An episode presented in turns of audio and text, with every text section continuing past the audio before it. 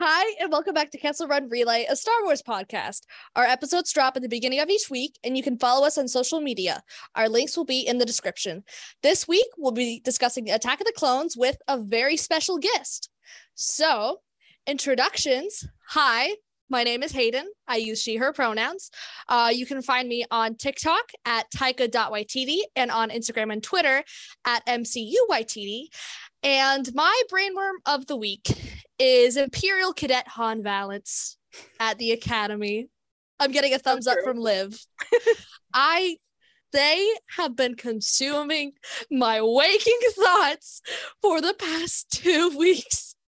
I it, it, it's it's all empty up here except for Han Valance. It's bounce it's bouncing around in my brain like the DVD loading screen. it's the only thing up So here. Kels is showing us the Wedge Luke Joker. For those for those of you that don't know, the Wedge Luke Joker is a cover from Star Wars 2015, issue number 44, of Luke showing of Luke Skywalker showing Wedge Antilles a hologram of is it a is it an X-wing fight? Yeah. Okay, it's Yeah. a, a hologram of an X-wing dogfight, and and Wedge is literally blushing. So we call that the Wedge Luke Joker. So, Liv, how about you introduce yourself? Hi, I'm Liv. You can find me everywhere at Olivia Amidala. Um, my pronouns are she, her, and my brainworm this week is the milfification of T'onga. She Oh, I thought that was is going somewhere else. Sorry. Yeah, I did too. Milf Very T'onga. beautiful to me. Milf T'onga. Milf Milf, T'onga. Milf T'onga. Milf T'onga.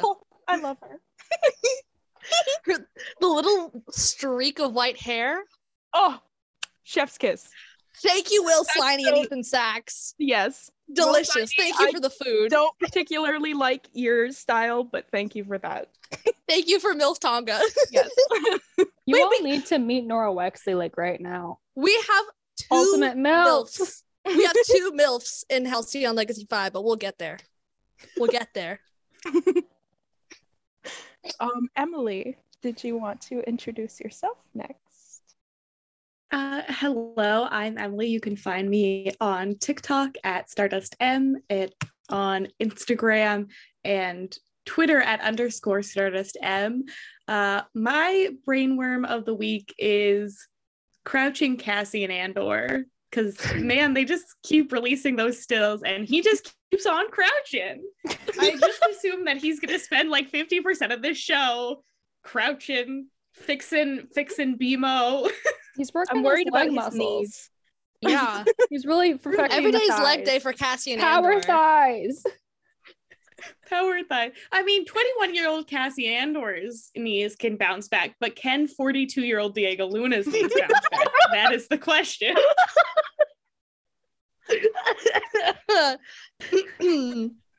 that is an excellent question to ask. so, this week we have a very special guest with us. Why don't you go ahead and introduce yourself? Hi, um, I'm Kels. My pronouns are they, she, and you can find me on the TikTok at Discount Sansa Stark and on Twitter and Instagram at Sansa Skywalkers, plural. Um, I have two brain worms. the first is uh Imperial Sinjir Rath Velus in Andor because he worked at the ISB and the ISB is the main antagonist, and I'm feeling slightly insane over the thought of him being in it. And then the second one is uh Wedge Antilles in a sweater vest because I found the sweater vest that Denis Lawson wears. if you follow me on Twitter, I just post it all the time. Yeah. Very big deal that I found the sweater, and I will be wearing this in um, in London, hoping that Yeah. We need to get your forehead in a picture with Denis Lawson. I have the nephew. I need the uncle. You're not even in a wedge cosplay, you're just in a Denis cosplay. Who's even? I don't even know. Would he recognize it? Probably not. But I'm like, I'm you. He's like, I don't know. I who know. You are. I Like, know. I do. I know I'm you. He's like the, you. the, the sweater vest I wore one time in the 70s. Okay. he, he's like, he's like, security.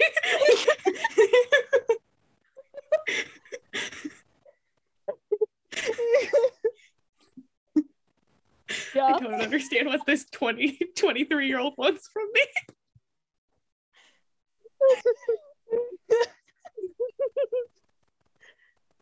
So, my fellow besties, what happened this week?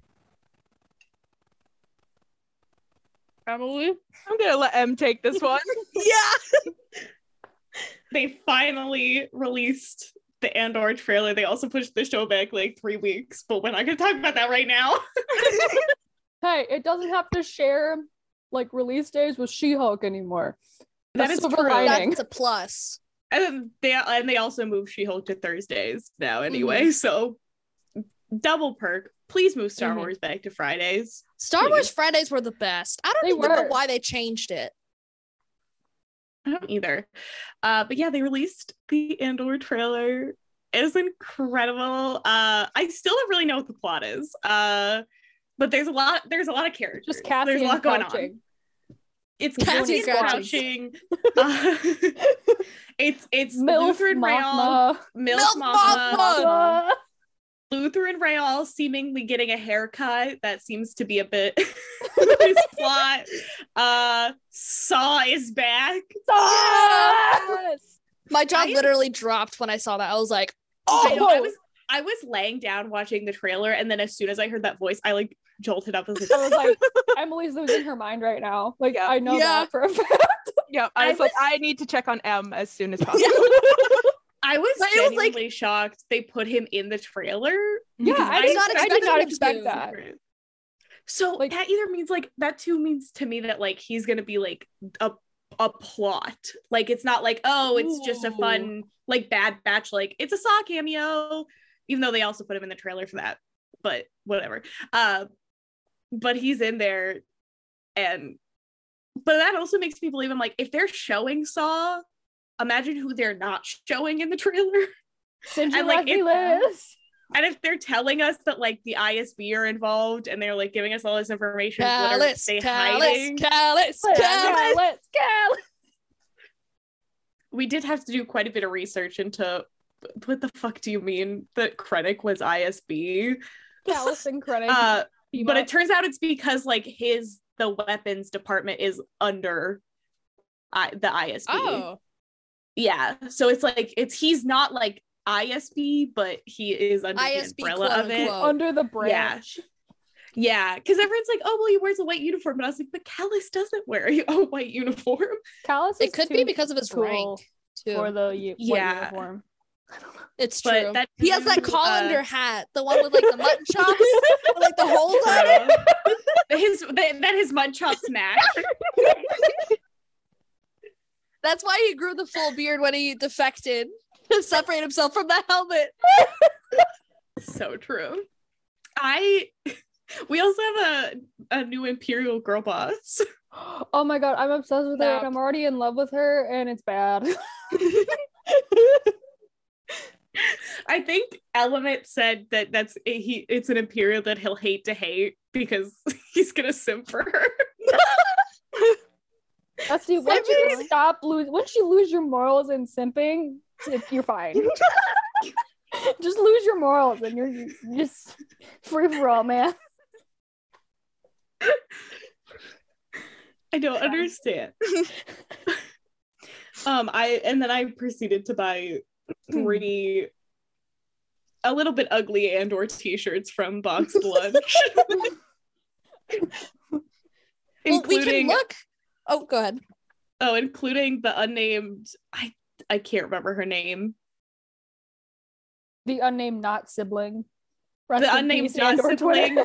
But but someone but then like that the person who was like she is not the sibling also said that Cassian has a sister so I'm pretty sure that sister is dead. That's Ah, Oop. Also, we finally got clarity on what the fuck Fiona Shaw was saying when she said it's about Andors, of which I am one of. Uh, turns out it's because she's Cassian's adopted mom. Who could have seen that coming and who could have known that she was actually correct in her statement? and we were all just like, what the fuck? so true. Cassian's lesbian mom. We'd love to see it. I think if if Good she doesn't her. have look, if she has no partner, I'm just going to assume she's a lesbian. As you Because said. Fiona Yeah. Shaw's a lesbian. Yeah. So what am I supposed is? to? Whoa! Yeah. Gay people in Star Wars sound You the alarm. Yeah. you didn't know I that? also No. I also forgot she played Aunt Petunia Yes, in she Harry did. Potter until I was on her Wikipedia today. Oh my god, at that was her! Her being a lesbian. And Petunia being a lesbian makes a lot of sense. It does. Just saying. It's always That's it's why she always was such a bitch because she was married to a man. You could have just told that or knew that she was gay because she had a personal life section on her Wikipedia. Mm. It's Yeah. usually it's usually gay celebrities that have it because they need to be like they are. It's like it's like them and people who have children yeah. or have been Yeah. or have been divorced to other celebrities. Oh. so so shout out Denis uh, Rodman has one because his first wife died of cancer. oh my god. There's a Denis lore drop for you. Fun fun Denis Lawson fact. Let's go. God. sad, sad Denis Lawson fact. on the Yeah.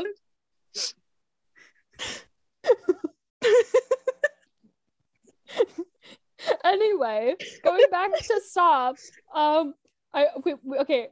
Me and Em did a count once to figure out who has more cameos, Saw or Wedge. I think Saw with Andor is officially tied with Ooh. Wedge, or maybe one cameo ahead of him. I can't remember. I'll have to recount. Yeah. Wedge 'Cause they cameo and Andor. Yeah, Wedge cameo and Andor, and then I think they'll be even. Sky Strike yeah. cameo. Valance cameo. No, that's Valid Karina. cameo. But Yeah. I balance aside, I think we could see Carida. Carida is a very reasonable cameo prediction because there's wasn't I think you told me this. It was either you or um Savvy, but didn't the Rogue One source book say that Cassian's father was killed in uh in a protest against Carida? That might have been Savvy. Killed in some kind of protest. Um, Okay. But we also see mud troopers, which mud troopers are my glup shitto. If they can be a glupshido. I fucking love those bitches. Their armor is so cool. Anyways, mud Yes, troopers. Andor's father, sorry, Andor's Oh, no, father was killed at Carida Academy during a protest against Okay. Republic militarism. okay and then i think we see um we see cassian escaping from something with no beard so i think they're doing i don't know if they're doing flashbacks but we could get like young cassian escaping from the imperial naval base or i don't know if they have like an imperial base and a naval base but the naval base is primarily the one we see so depending on how uh, depending on how the timeline is set up maybe valence but probably carida just in general Because I'm thinking because of the quote to steal from the empire to walk in like you just belong that he's going undercover Yeah. Mhm. i, I- that- think that's that's, what I what's mean. happening so i think that's why he has no beard and shorter hair in some scenes. okay. Um yeah i and Ezra think could have been fine. undercover buddies. Yeah. so true. Cassian is like uh eight or like six years older than oh wait more than six. No, more seven years older than him but yes but to be fair uh ezra was also hanging out with zeb who was a 40 year old man so That's you know. true.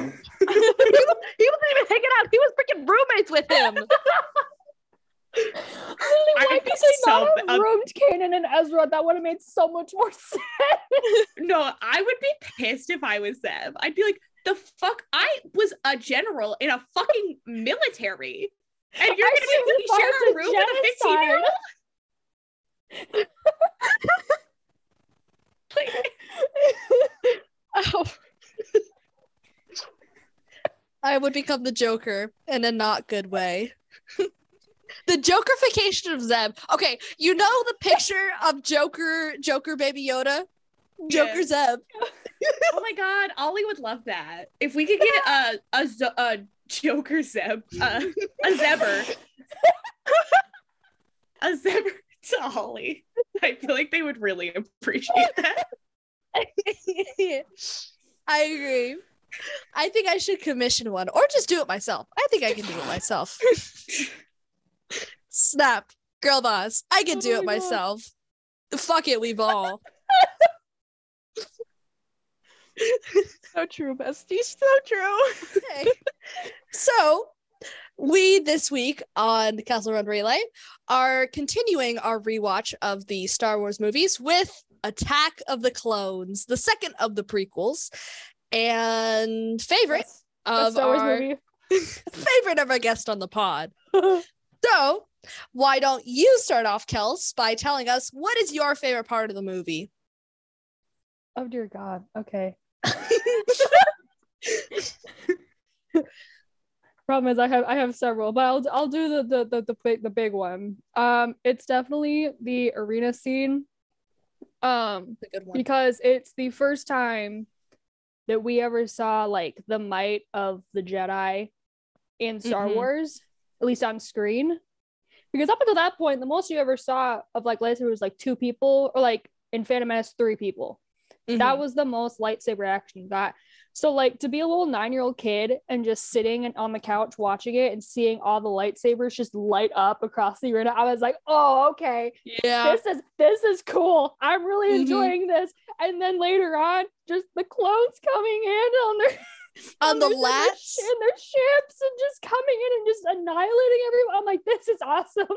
Star Wars is so cool. I love Star Wars. Like that's like when I got really attached to Mhm. Star Wars, like core moment I me. I literally had core memory written down in my notes. Core memory in my notes. Attack of the Clones was a very fundamental part of my childhood. I've talked about this with, I've talked about this before. My dad was a huge Star Wars fan growing up. I grew up in the early 2000s, so prequels on all the time. My core memories are the foundry scene on Geonosis, the arena scene, and the Mustafar battle. So that is very three very defining moments of my childhood. And I remember as I was watching Attack of the Clones today, I have a picture of me as Padme in like a Halloween costume, like the blanket and all, when I was like four or five years old. And I have it in my phone somewhere. I I was adorable, not to brag, but I was an adorable little kid who liked Star Wars as a woman or a girl, I guess. But that was that was fun at school. But I was Queen Amidala in sixth grade. time. That was my extent. A sleigh. yeah. Very awesome sleigh. So Liv, what was your favorite part of the movie? Um. Okay. So this movie is not my favorite. I'm sorry. But my favorite, I'm sorry, Kels. I'm sorry. there there was a reason I feel like after the Phantom Menace, uh, we're like, yeah, we gotta start getting people on who like these movies. Yeah, these are uh, lest we go down the pipeline of just complaining about pod racing. oh my god. But um this movie this okay. I need to collect my thoughts. Obi-Wan's little detective subplot. Mm-hmm. I love it. I love it so much. It's That's my so favorite part too. Amazing. Okay, perfect. It's just all so kind of ridiculous to me. Like but like in a good way. It's It's, camp. it's yeah, it's very campy. like when he gets to Kamino and he's just confused the entire time but going along with it and he's like Good for him. why He's, he- he's just like me for real. yeah. like just like Uh, I guess- confusion on his face, but he's like, uh-huh, "I'm here for a reason. I know why I am here. This is cool." I had no idea your planet existed till like five hours ago. He's like, I guess, uh, he and he just keeps like pressing his luck. He's like, uh, can I talk to Jango Fett? And they're like, sure. And he's like, sick, okay. oh, there's a kid here. Okay. God.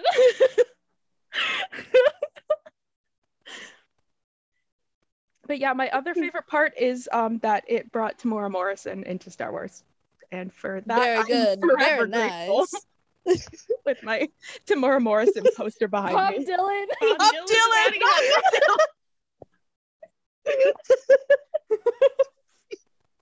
before before we started recording, Liv appeared on our silly little Zoom call, and Kels went. Wait, I need to pull up the actual quote. They went, "Oh, look, it's my favorite bounty hunter, Bob Dylan." For context, I have a Bob Dylan poster. up. Right above has- her Boba Fett poster. Yeah. so it looks like So a poster. that says Bob Dylan over Boba's head. The Moving only other thing on. I want to Oh, add to yeah. Obi Wan in this movie is I love I love his mullet. We have to appreciate The mullet Obi Wan. it is the This is mullet on hairstyle. It's such a peak hairstyle for him. Best So much better looked. than the the dumb little ponytail. I hate that. Such a Um, Such an upgrade. Uh, I think it is a wig because I remember, or is this not a wig? No, it is. It's a wig. It's a wig. No. And then the the and then The- Hayden's locks in Revenge of the Sith. There's also a wig. Yeah. That one hurts. foul, foul, foul to the highest degree. That should be. I crime. love Thumbs down. I love his his sassy little wig. He wears wigs unlike um Frodo. Elijah Wood. Oh, Elijah Wood. Frodo. Have you worn wigs? Will you wear Will you wigs? Maybe.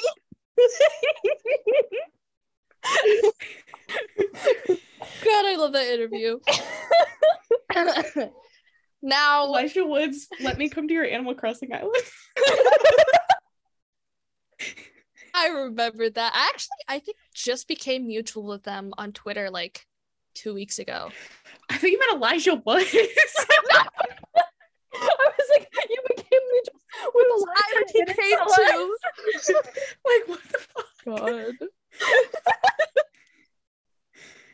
a lot of um secret celebrity lore drops. Like one time, no, this this was after Taika Waititi, but Taika's co-writer for his Star Wars movie followed me on Twitter at one point, and then my account got just got restricted, so it looked like I unfollowed her. So she unfollowed me back, and it was top ten worst anime Oh. betrayals. It, it it hurt. I won't lie, it hurt. Um, but getting to my favorite part of Attack of the Clones, I suddenly have forgotten everything that has happened okay. in Attack I of have, the Clones. I, ha- I could recite the whole movie, and I have 13 plus pages of notes. I have five pages of notes. so I quite enjoy the um I quite enjoy the Kamino sequences. I am a Kamino enjoyer. I like the Kamino's Clone Wars. And oh no, we'll get we'll get to The that Bad when we get finale there. hurt. It, it, Oh, it- that was painful. That was that was foul. Like when they when they showed those empty benches and the No, empty lunch tables. no. Mm-mm. That was foul, Dave Filoni. Me, ca- meet me, meet me behind the Denny's. Meet, be- meet me behind the Waffle House next to the Publix. what else do I like about this movie? I enjoy the Geonosis sequence. I mean, pretty much everyone does, but the arena sequence. I I, don't. like the arena sequence. I, I don't. That's the part of the movie where I tune out. Oh! I'm so sorry. You just Like, blasphemy. I know. I'm sorry. Blasphemy. I also quite like the foundry scene, as I've said before. Core memory. Watching Natalie, Natalie, watching Natalie Portman try to get out of that little like molten, molten- core memory is her like trying to climb up the walls. But now that I understand. that I guess.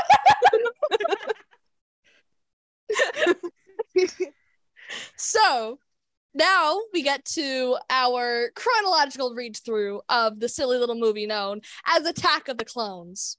So we start off quite literally with Wait, a bang. wait, hold on. Wait, wait, wait.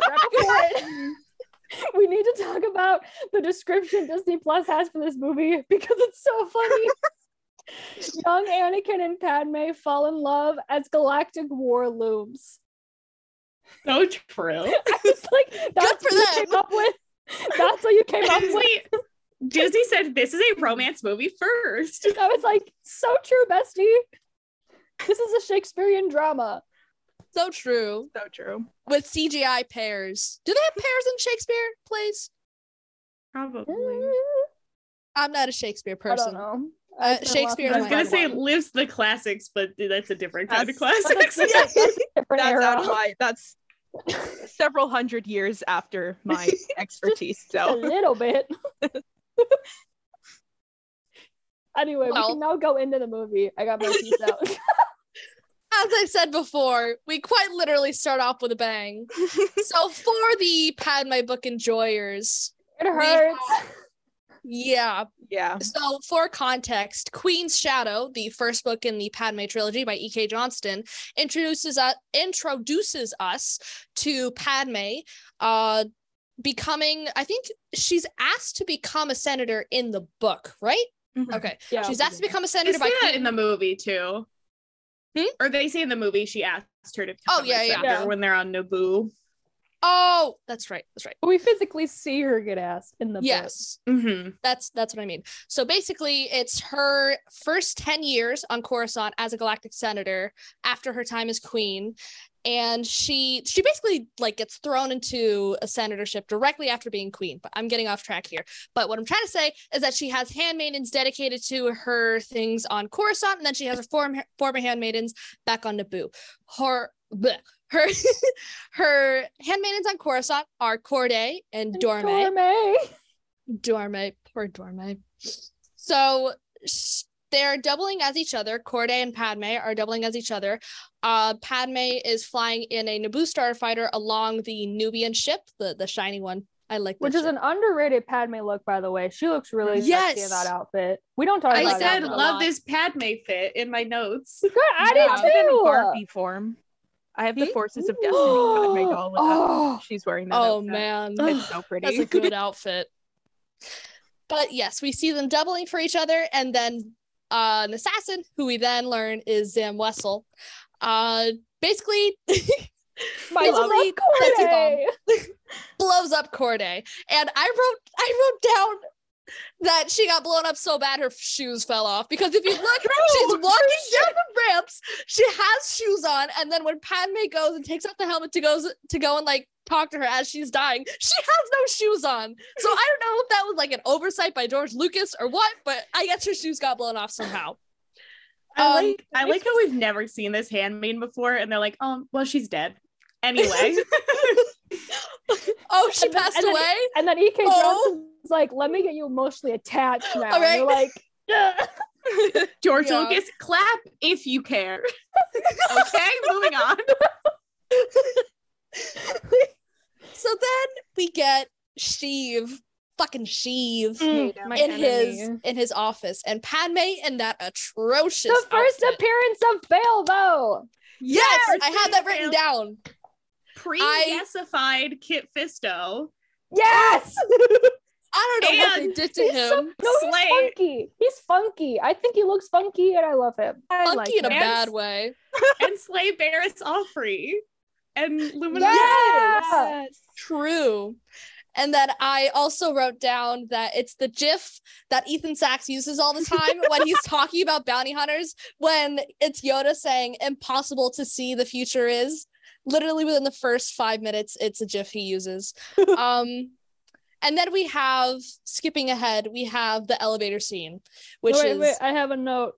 go. Oh. Anyway, because I hate Palpatine and how he plans everything.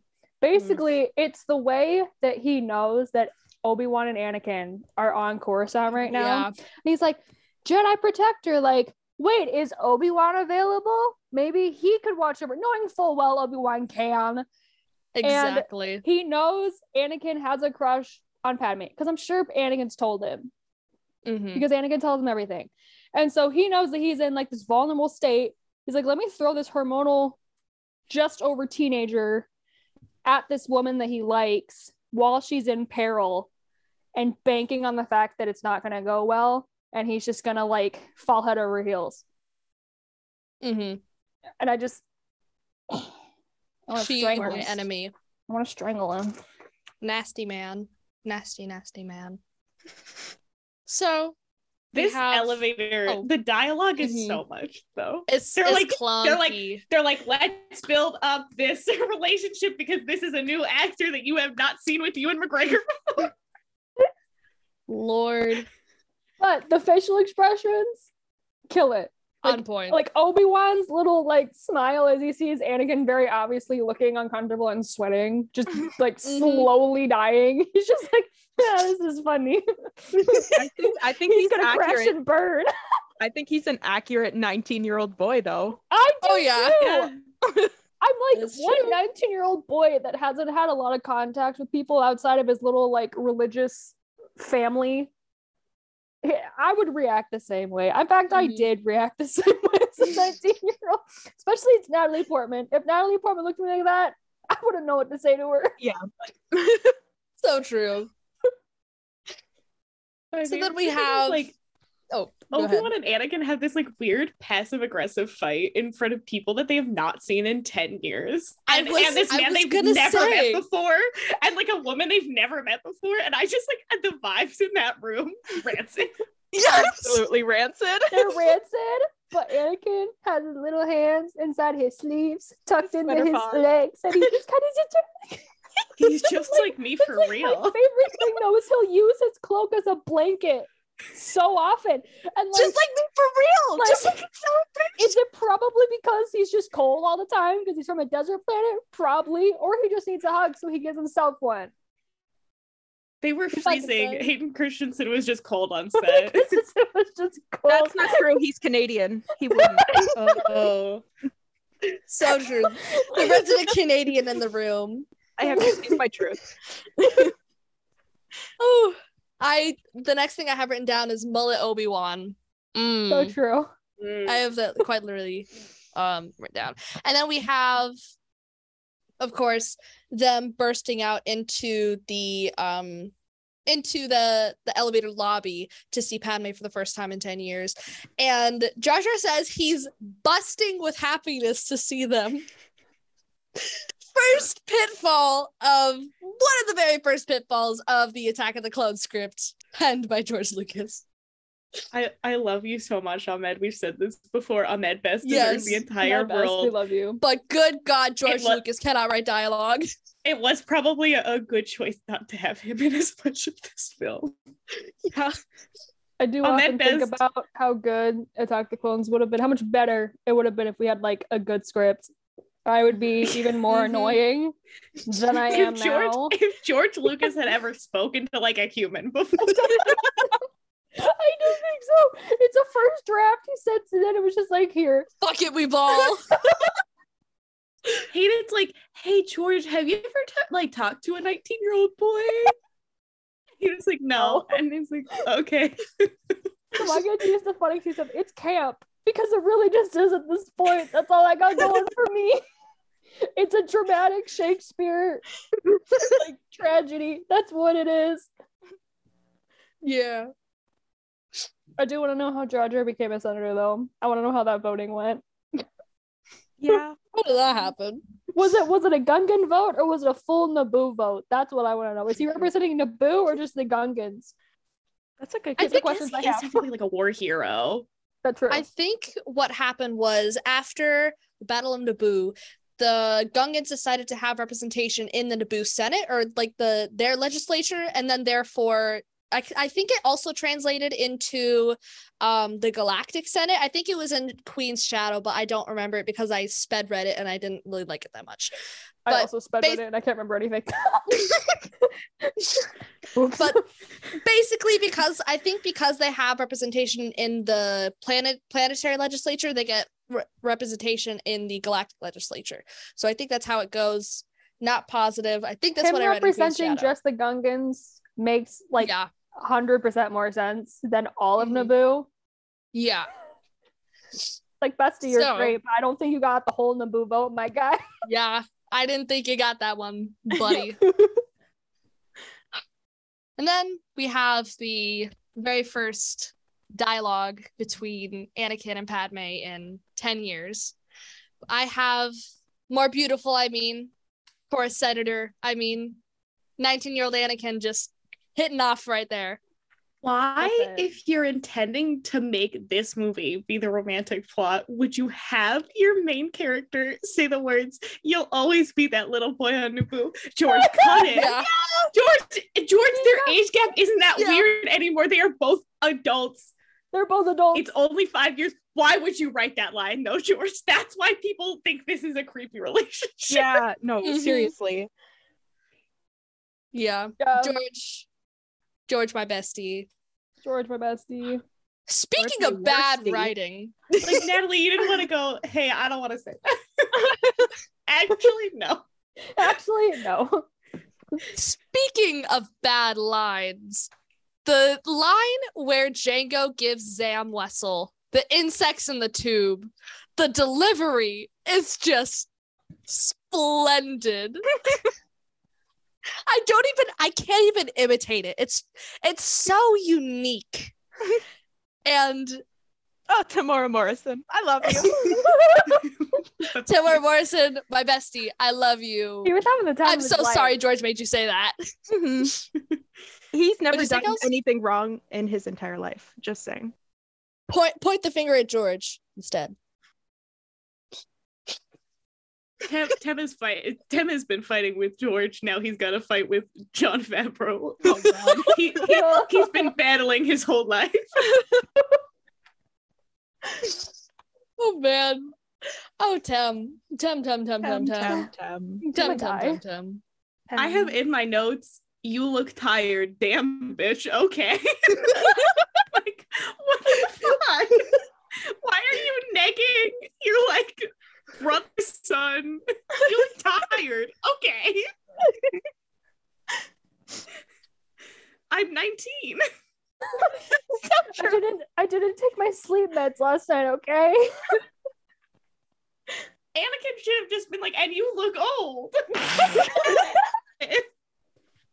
Bridget, true my mom fashion. Will, like my mom will like say the same thing though. She'll just be like, "You look tired." I'm like, "It's because I am." Like, what do you want me to do?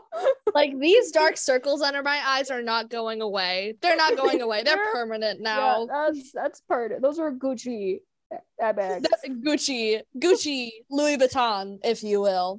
Hermes. Um, you have to. You have to. The uh, Birkins.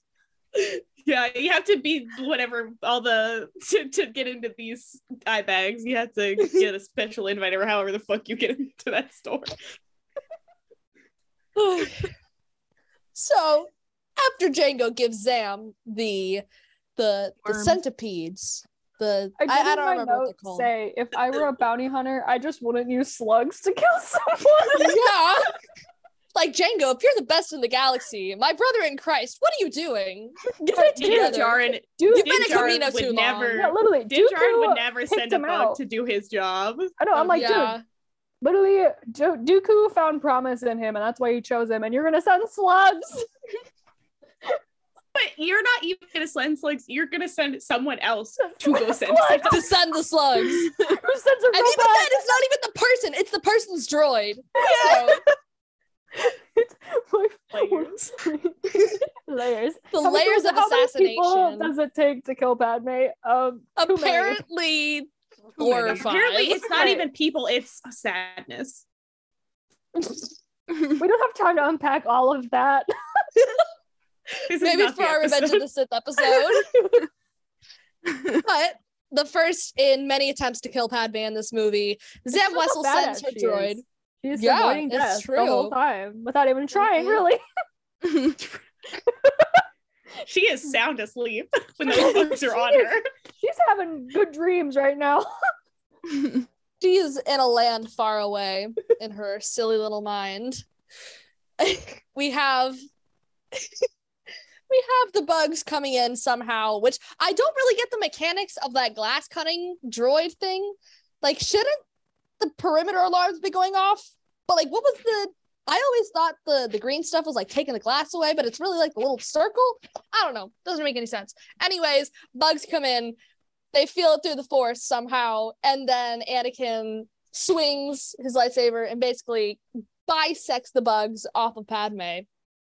And then Obi Wan jumps out the fucking window to grab onto the droid to be flown through the skies of Coruscant for a good 10 minute chase scene until somehow Zam Wesell catches up with her droid, shoots it up from over him, and somehow Anakin is able to catch him directly in the speeder. What a sequence of events! So can we just talk about oh like he literally just was like talking down to Fuck it. Padawan, being like, you know nothing, essentially. And it's just like, hey, you're kind of dumb and you don't use your brain. And then immediately jumps, Jumps out out window, the fucking window. a droid, and is fully leaving Anakin behind, having told him nothing, and is just expecting Anakin to figure it out.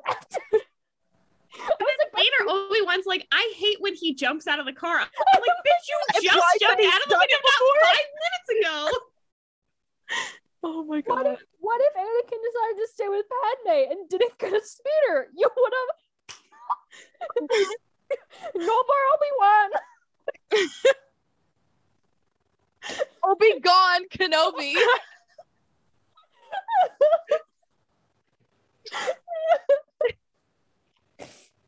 God, the speeder. I like the little speeder chase scene. The sound, the sound of the speeder. Oh, I- it's like, the um, the speeder, also the score. The Attack of the Clones Yes. score. Yes. We don't talk about enough. It's so good. it's so good. I would This say it's better than. Revenge of the Sith. hmm I was also gonna say opinion. this piece of score is also a very core memory of my childhood because same. again, Like- like little Star was Wars. always on it. That's Like you're so Wars. right. You're so right. And the sound of the speeder is very specific. Oh, it's, and yeah, it so scratches an itch in my brain, like the. It's kind of like the pod racing scene, like Sebulba's pod racer, except very toned down and like a taxi looking thing. And then Zam's speeder going woo, woo. Core memories in my mind. At least, at least this chase scene, George Lucas learned and was like, we should throw some music behind this.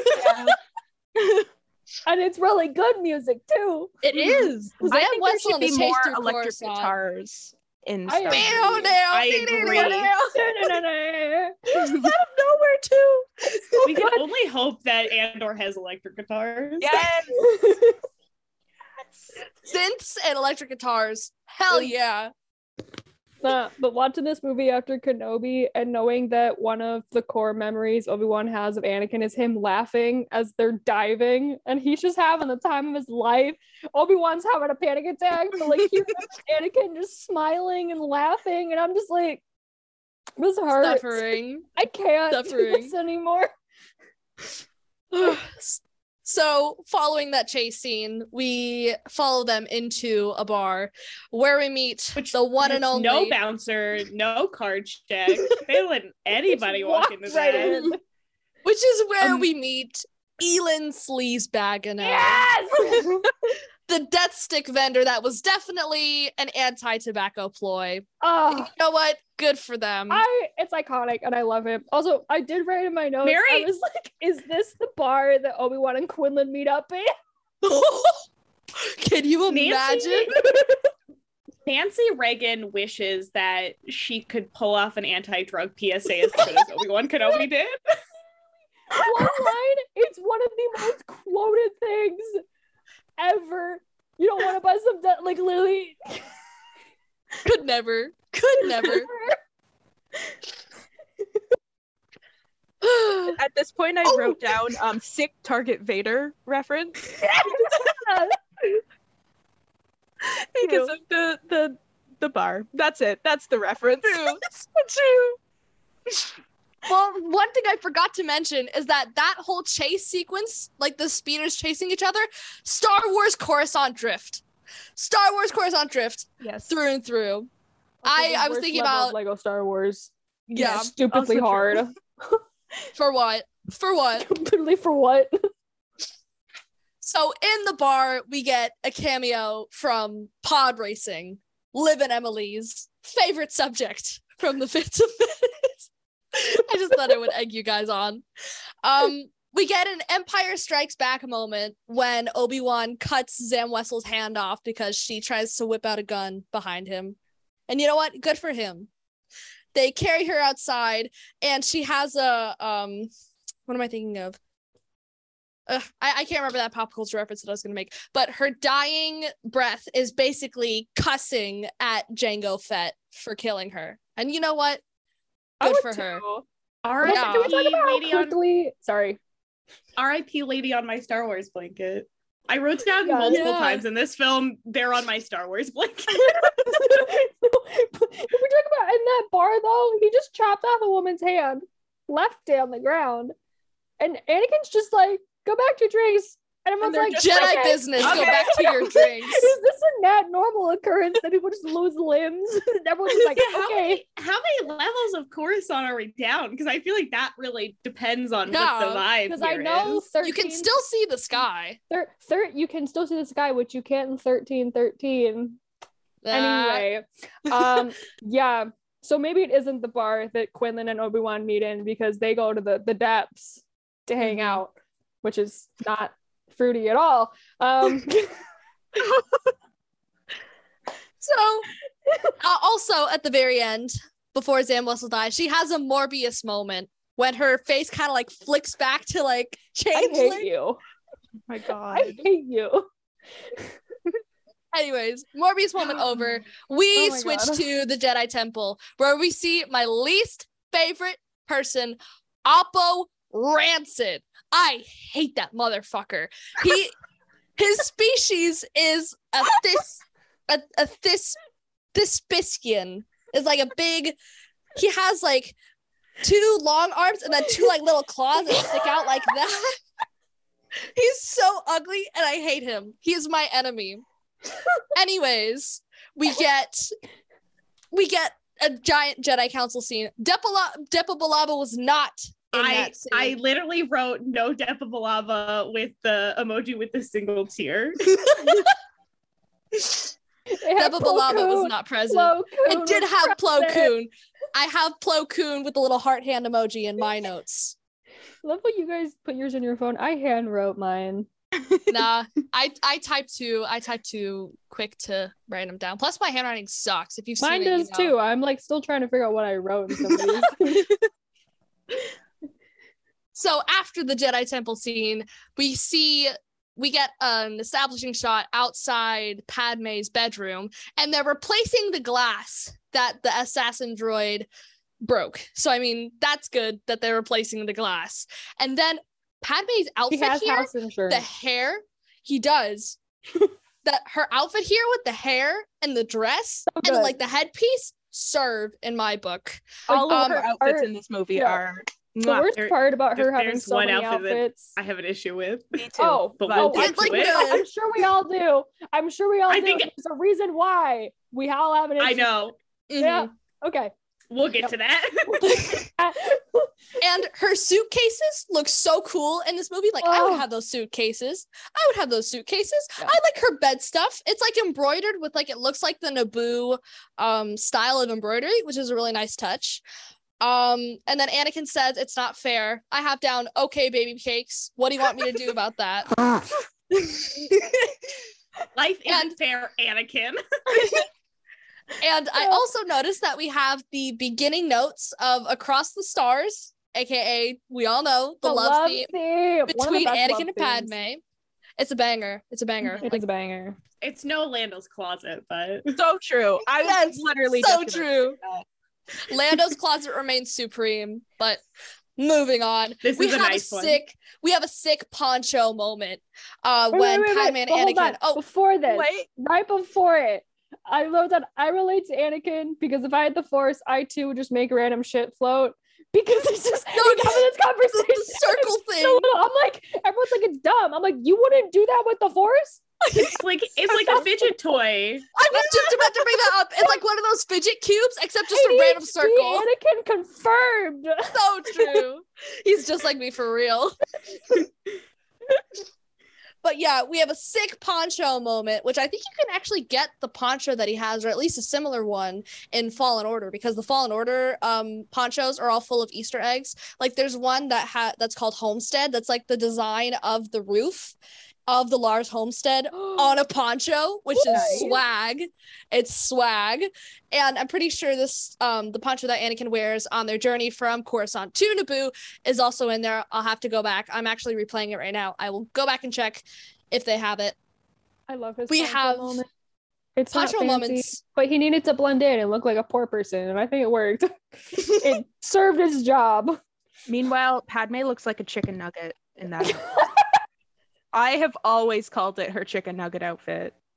It, Like, it look looks it. crispy. Yeah. It's crispy. It She looks like a McDonald's, chicken nugget. chicken nugget. Get out of my head. oh, you. I tell you to leave, but you are there. I am in there. I will not leave. so, but other sad Queen Shadow moment is this the first time Dorme's had to let Padme out of her sight ever? I don't know. That was so sad though. Yeah. I was like, because she's so Oh no, uh no, because she- I guess we learned in Queen's Hope uh when Padme and Sabe like switch places for a while. Dorme stays with Sabe. Mm. yeah, but that's after this though. No. Oh, is it? Oh, you're right. I forgot that Queen's married- Hope is after technical. Queen's yeah, Hope is after- right. No, yeah, but I'm like, because they just lost Cordé. Yeah, and, And, I mean, like- she cries when they say goodbye. I mean, like, yeah, Yeah. of course. She's And, like, like, well, she's like somebody- somebody's gonna kill her. Someone's gonna kill her. No, but then there's there's this one line that is said where it's like, I would rather like I would be scared of her doing something than him because everyone forgets that Padme is just as reckless, if not more reckless, than Anakin, which is why she's so drawn to him because they are very similar in how they are reckless. And I'll get to that later. Mhm. But she is the one that also makes, if not more reckless decisions as Anakin than Anakin does in this movie. Yeah. So Mhm. You're right. So after Padme says goodbye to Dorme, we get Dex's diner, which Yes! in our Sick our Padawan previous- reference. I was just about to bring that up. If you listen to our Brotherhood episode reference. last week on Padawan, None of us have read Brotherhood, so we don't. yeah, we. I also in personally, Brotherhood.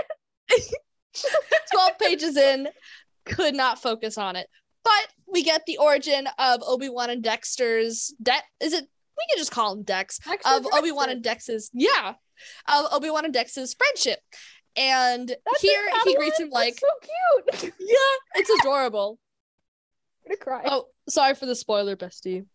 Sorry.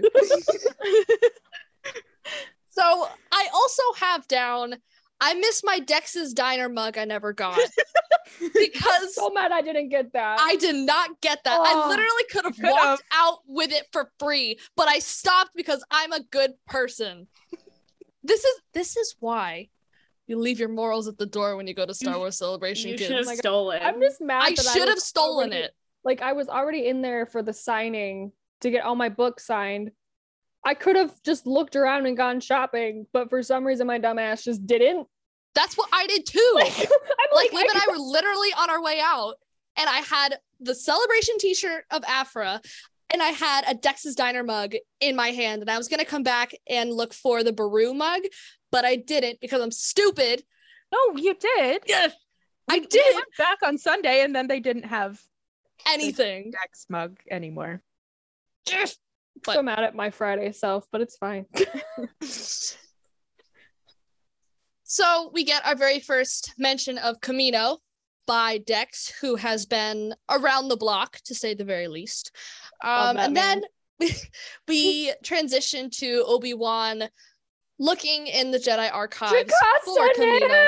I have that down. Listen, She's on my little Star Wars blanket. Her little sassy moment to Obi Wan. If it's not in the archives, it doesn't Does exist. exist. kind of makes me understand. It kind of makes me understand why Vader, why the Grand Inquisitor is so pissed off, why he has such beef with her in the Darth Vader comics. I kind of understand it, not gonna lie. But also, when Jocasta leaves Obi Wan, I have down lo-fi chill hop study with Obi Wan because it looks like those like 24 hour lo-fi like streams on YouTube with the girl, um, with the girl like writing and her cat in the window. So that was, mm-hmm. and uh, Ah, for some reason, thing. I go have go ahead. I have questions about from George. Who removed Kamino from the archive? We don't know this. Yeah, I was just, it like- Sifo Dyas? Was it I thought it Sifo was Dooku. Did Dooku do it? But I'm like, and now I'm like, Uh. will Tales of the Jedi, the Dooku arc, answer my questions for me? Because I have several Ooh. Dooku Sifo questions that like haven't been answered, and like Dooku Jedi Lost answered part of it, so at least I know who Sifo is. But I still have no idea who he is in the relations of what happens in Attack the Clones with Kamino. And I was like, did he die 10 years before? I don't know. Tell the Also, Jedi, I- please. I'm gonna say it. Young Sifo Dyas is kind of sexy. oh, he is. I, I kind of agree with you. He is. Yeah. Okay, Yeah, I Have couldn't you kinda remember Dooku what sexy. it Jedi was like. Lost? This man terrifying. This man sexy. Amazing. Yeah. Du- yeah. Dooku Jedi Lost. Sifo-Dyas is just a little guy with anxiety who's in love with Dooku. Um, You're so right. Wait, I they're am the same right. age. yeah, they were bestie. They were Padawan Yeah, besties. were they in the same creche or did they just grow Yeah. up grow up No, together? yeah, Damn, they maybe I should read Dooku. Oh my! it's I sped read it really in like a single day. Yeah, it was pretty good when was I read really it. Good. Yeah, it made it made Dooku one of my favorite like villains because it really added good complexity to him. That's all Mhm. I'm saying. But Sifo Dyas is great. He just literally just has anxiety the whole time. He's just like me for real.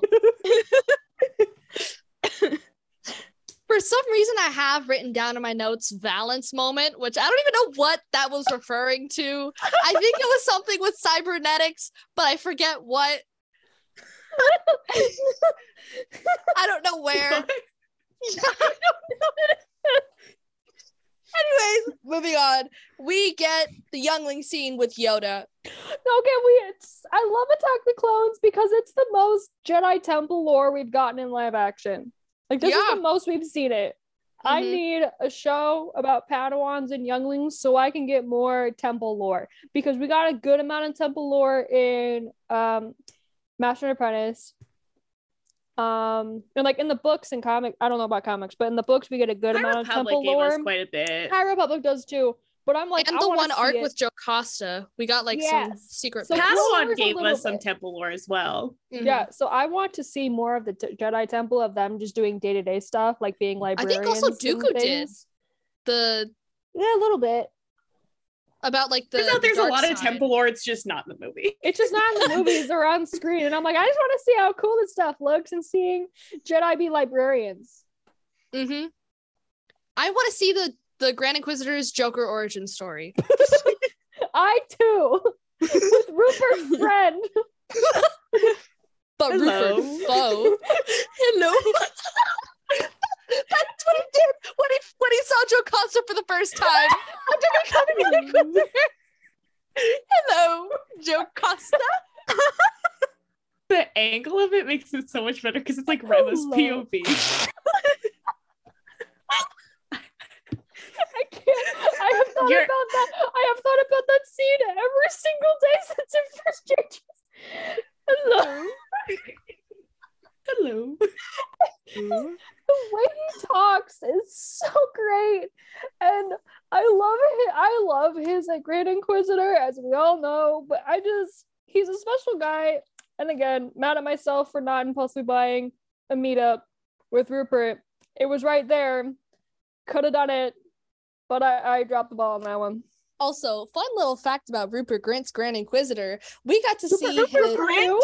Rupert No, who? Rupert Ron Weasley. One Rupert. I know two Ruperts. It was a hit or a miss. Anyways, we got to see Rupert Friends great Inquisitor costume at Celebration, and on the inside lining is little Imperial insignias. They're adorable and it's so fashionable. I said this last week. that costume. We said this last week. Unfortunately, the Empire does have drip. It does. Like It does. I said You this on my, I said this on my podcast. Um, we were like the the the Empire, all of their buildings and stuff are like very accessible for disabled people. They got Oh, the wide have you- have you seen the series? doors. Have you seen the series on TikTok of of the guy rating the um I think Death he Star did. was Is the Death accessible, Star guys. accessible? there's two series. There's our Star Wars locations accessible and if Star Wars characters are ableist or not. And I think the Death Star was rated as accessible. So it So has elevators. It's flat. Yeah. wide hallways. Like you Well, can I- put a wheelchair in there. yeah.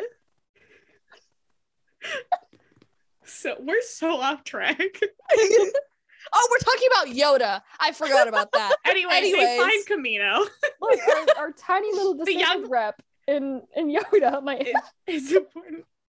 Anyway, uh, this is this is the Yoda that people think is homophobic.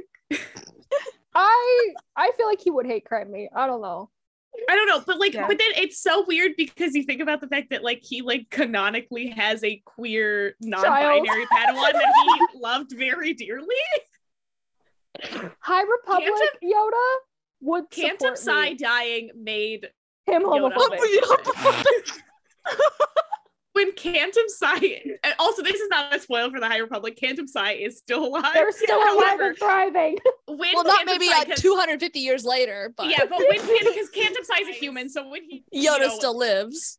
Yoda still lived, so that Well, made Yoda homophobic. I literally wrote in my notes later with the du- with the duel that him and Dooku have. I was like, "Yep." So Dooku isn't Yoda's favorite Padawan. It's true. Okay, Kantam why Sy can't- is. Why, Why can't couldn't be you more be like Kantam? Sy? Dooku just hated Kantam because Yoda would bring them up all the time. it's like Canon. this is like, wait, this Padawan's been dead for like a hundreds of years. Why why do you keep bringing them up? He, That's why Dooku Can't- left the order. yeah, Dooku was like, "I'll fine, I'll be like Kantam, and I'll leave the order for a little bit." But then, like, Yoda didn't care, so he was like, "Fine, I'll just not never join again." like literally just Dooku calls him and he's just like, I'm leaving the order. He was like, okay. Or no, No. the reason why you left the Swag, order. to quote Hay. The reason why Dooku left the order is because he called Yoda, and when hanging up, Yoda actually accidentally called him Kantam, and that was the final straw. That's why he left the order. Anyway, we're on Kamino now. Kamino, my beloved. We have a Florida moment of you walking into the Publix as it's like raining down, raining down like a freaking monsoon, like it usually does. you pull your hoodie over your head and you brave the the waters of Florida to get your chicken tender pub sub tossed in honey mustard sauce from the deli. this is this is an experience that literally no one except for Hay on this podcast can relate to. well, can soon even it's gonna fathom, be live too. fathom I'm what make- she's saying. I'm making her. I'm making her go to Publix with me to experience the joy that is Publix. We get you a sprinkle she cookie? seems Sorry. thrilled. this is well the thing about Publix is they have the best freaking cookies. If you have not been to Publix, you do not understand the Clearly have never been in the Minnesota State Fair. no, you We have sweet No. Martha's cookies. no. Is that the bucket of cookies? Yes. No, Publix cookies are better because they have they have chocolate chip cookies and then the sprinkle cookies. And the sprinkle cookies are basically sugar cookies on steroids. But what the Publix bakery does is they give out free sprinkle cookies. So we have to get Liv a free sprinkle cookie when we go. And they have these packs of cookies. You can get like half chocolate chip and half sprinkle. The sprinkles all usually all gone by the time we get home. Um, if you're if you're wondering how much sprinkle cookies are a comfort to me, I got my booster back in uh, January at a Publix, which is a very Florida thing to do. And the only things I bought from the Publix were a pack of gum and three ba- and three boxes of, of Publix sprinkle cookies. So they're they're addicting. Live. I love when They are- sprinkle cookies just show up in Star Wars. They are addicting. When Ethan when Ethan canonizes sprinkle cookies, this is how we win. This is So how we infiltrate Lucasfilm. So you're telling me you're gonna give me another addiction? Yes. Like, and then send you back hundreds send of me- miles yeah. away. where there's no sprinkle cookies? That's kind of Yeah. rude. I'll I'll send you Wow. some. Okay. I'll send you some. Okay. They're so good. They're so good. You have to try them. Um anyways, back to Kamino. I like We have- necks are always just moving. Yeah, they're just vibing. That's like They're me very when I'm slow. drunk. Like the, the Kaminoans are me when I'm drunk. Like I just like can't stop like going. can, can confirm. I was a, I was a witness. M clung Because I to me kept that going night. into you. Oh yeah, you also just like wanted to hang out with me and snuggled me the whole night, and I was like, "All right, we're doing this. Let's go." There's one Oh, thing about drunk karaoke. me is it's I get touchy. you also like told your sister to follow me back on TikTok. and she did. she did. My sister out of the blue the other day sent you one of your sent me one of your tweets. I don't know if she follows Which you on one? Twitter.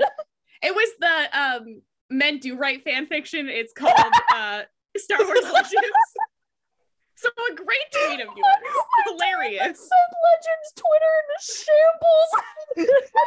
But she said that to me.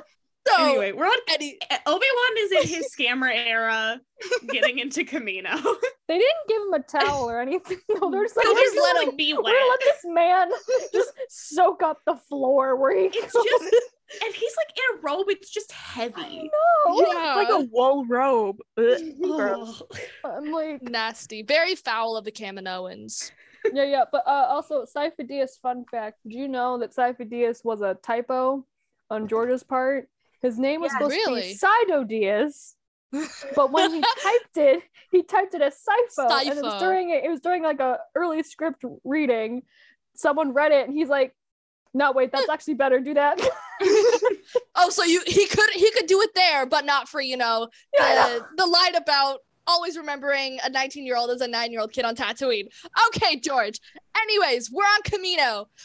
Obi Wan is getting like a private tour of the Kaminoan facility. You can, you can see the clones in the background training. I training like like hand to hand but there's one part that i am convinced the camera focuses in on this one clone who's about to dig into this like bowl Yes. and you can see him frown that is fives i yes that is fives and i will not hear any constructive criticism going into that food. going in frowning at whoever's looking at him and going into his silly little bowl That is Little is does he know He's gonna have to work with that Jedi quite a bit.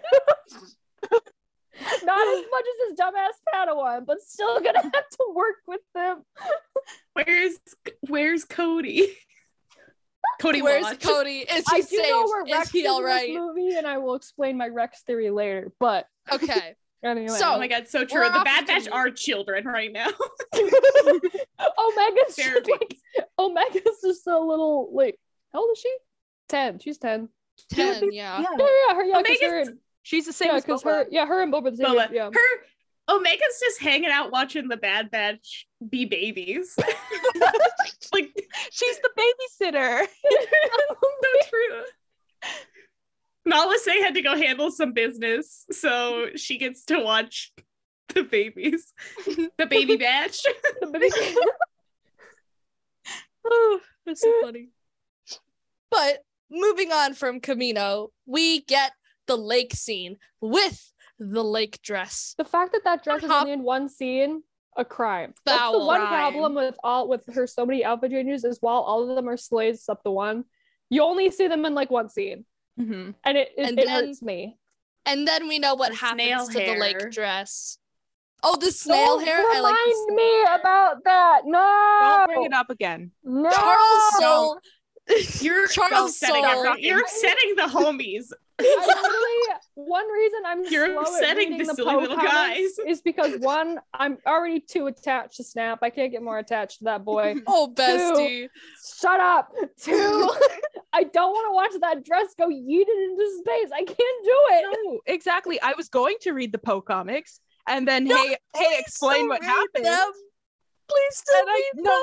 Nope, you ruined it. It's your fault. I'm not reading them. You have to know. You have to know the Nope. split second why Poe said when Poe says Black Squadron in The Force Awakens. I lose my mind. You have to understand that Sir I- Linda was there, and If I have to watch Padme's dresses be yeeted into the void with my own two eyes, It's where you don't have to watch it. You have to read it. she End showed my me the life. panel. I haven't it's known pictures. She hasn't. Sh- I have not known these since Hayden sent me those screenshots. I was You like, asked for them. I didn't do. Anyways, I am right. Let's talk about her I- snail hair. oh my god, it's Go. It's so true. so good, so good. I have no idea what the context of this is, but I have. Why would George write this line? Oh, probably the be sand line. No, it's probably okay. the sand line. I don't think okay. it's the sand line. It's not the sand line because I understand a little bit the sand line. I think it's something else in that scene. Where I was Anyway. like, what is ha- In defense of the sand line, because people have memed it so much, I hate how people have memed it. Because no, he's not trying to flirt with her. She was just talking about her like how she was essentially rich growing up and like you know had privilege, and he was like, girl boss? yeah, I was a slave on Tatooine on a desert planet. So we had very different childhoods. So I view sand differently. And it was a way to show their different childhoods and how she Very grew true. privileged. He didn't. It was not him trying to flirt with her. George I can making it a meme. doesn't know how to write. Here's That the thing. too, I can excuse the sand line. What I cannot excuse is the follow up line of like, "You're the opposite. You're soft," and I'm like, "Huh?" Like everything you're soft and smooth as he's like caressing her back, and I'm like, dude, dude.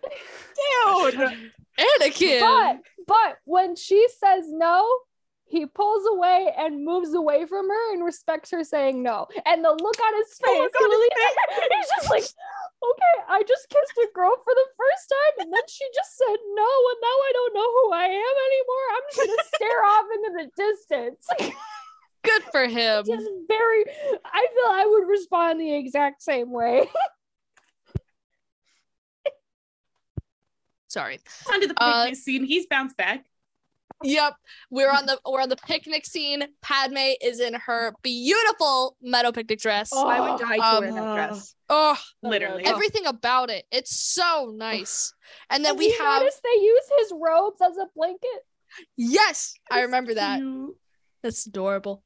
I love So then we have the um the shaak scene of him trying to ride one of those like big things. I don't even know, like cow things. Shaaks. Cow They're called shaaks. Yes, they're shaaks, Ooh. but I don't know how to describe them. They got like a, a big rotund. ass, but rotund, rotund little shaaks where Anakin falls off and Padme falls on top of him, Yeah, and you know they. he thought he was doing the funniest joke of all time, pretending to be dead. Oh, you yeah. see- Yeah. You see, you see He's she's coming, dying. He's literally facing the ground, dying, laughing, Yeah, and then they have their Sam Bucky moment and the roll. Sam Bucky rolling moment. To which I say, Han Valance rolling in the field. Moving on, True. we Can't have. with And I then have- Anakin just like a, a little bit advocates for fascism. And it's like bit. just a little bit. Anakin gets a little fascism as a treat. Oh, but also her her her describing her crush having like dreamy like dreamy eyes and like curly hair and long curly hair. What is what does Anakin's hair look like in the next movie? Long and curly. Long and curly. He's Anakin doesn't have naturally wavy hair. He just always removes it, come in and curls it before he goes to see Padme. He gets So he, true. He has a perm. it's straight and Clone Wars. It doesn't have its curls. It's Anakin true. gets a perm. He gets a for, for I will say, I was like, the one thing that I think is really cute is I think the okay, I would be much too frightened to tease a senator was very cute. He, he's very cute when he says that. Is the it He's that's so good flirting. himself. He's so proud And of that- himself. And then he goes into advocating for fascism and ruins We it. don't like that here. Yeah. we're an- we're we'll take a bold stance and say we're anti-fascism on this podcast. So so Bold. true of us. Sorry to get political, but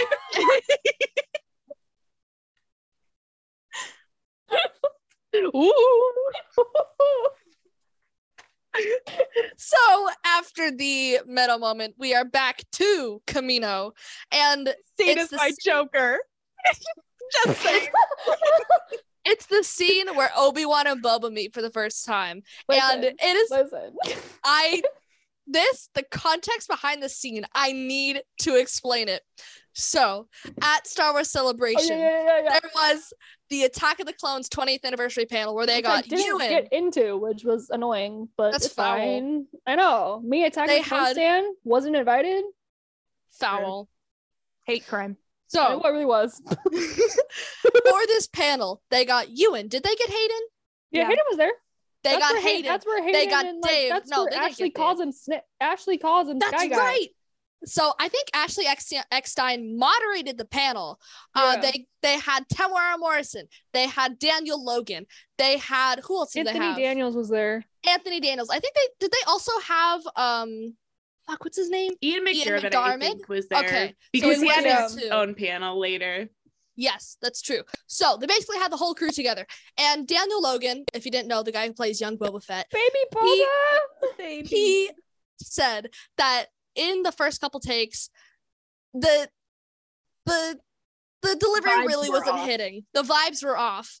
So Ewan McGregor pulled him aside and he told Daniel Logan, pretend like I just like you smelled the biggest, most juiciest fart that I could have ever done. And then the take that they used is him pretending that he smelled Ewan McGregor's per- pernicious fart. Disgusting.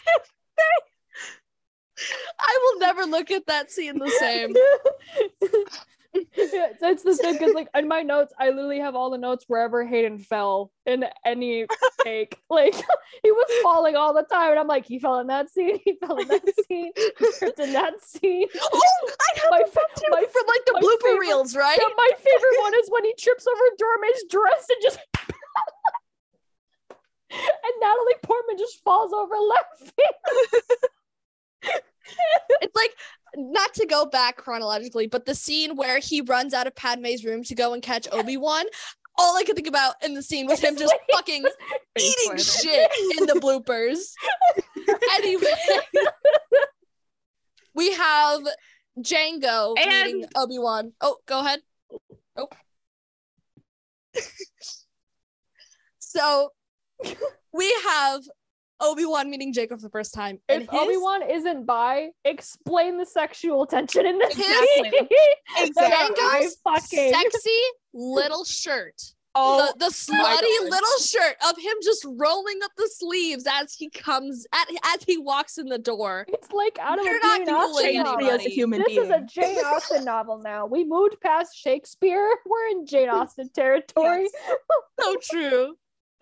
Like And they did not have to have him rolling up his sleeves. yeah, They did, they did not have to, No. but they Oh did that. Holding eye contact while doing That was yeah. that was a slutty choice that Temuera Morrison made, and he made Good it for, for us. him. I Yeah, good love for him, him. for it. Temuera Morrison, my beloved. And then of course we have I'm just a simple man trying to make his way in the universe. Love that quote. And then we I have always think Mandoa. it's Galaxy. Galaxy. I always Oh. fuck it up. I think it is That's what universe. And Boba I, says. oh, says okay. that. No, Boba says Oh. galaxy. So true. Then we have Jango speaking Mandoa to Boba, which which fuels the the the headcanon that Jango actually taught Mandoa to the first batch of clones that he trained. Because didn't he train like the first batch and then he got Yeah. like I think in Okay. Legends. Yeah, in Legends, because that's why Legends? and all of them use it. Okay. Got it. So That's that couldn't possibly be clone recanonized. fanfic- Every As single Mandoa. clone fanfic. So true. the true. reason I know Mandoa is because of clone Yeah, fanfic. me too. All the copious amounts of Boba fanfic and clone fanfic. Yeah, Yep. So I true. don't want to Yep. talk about.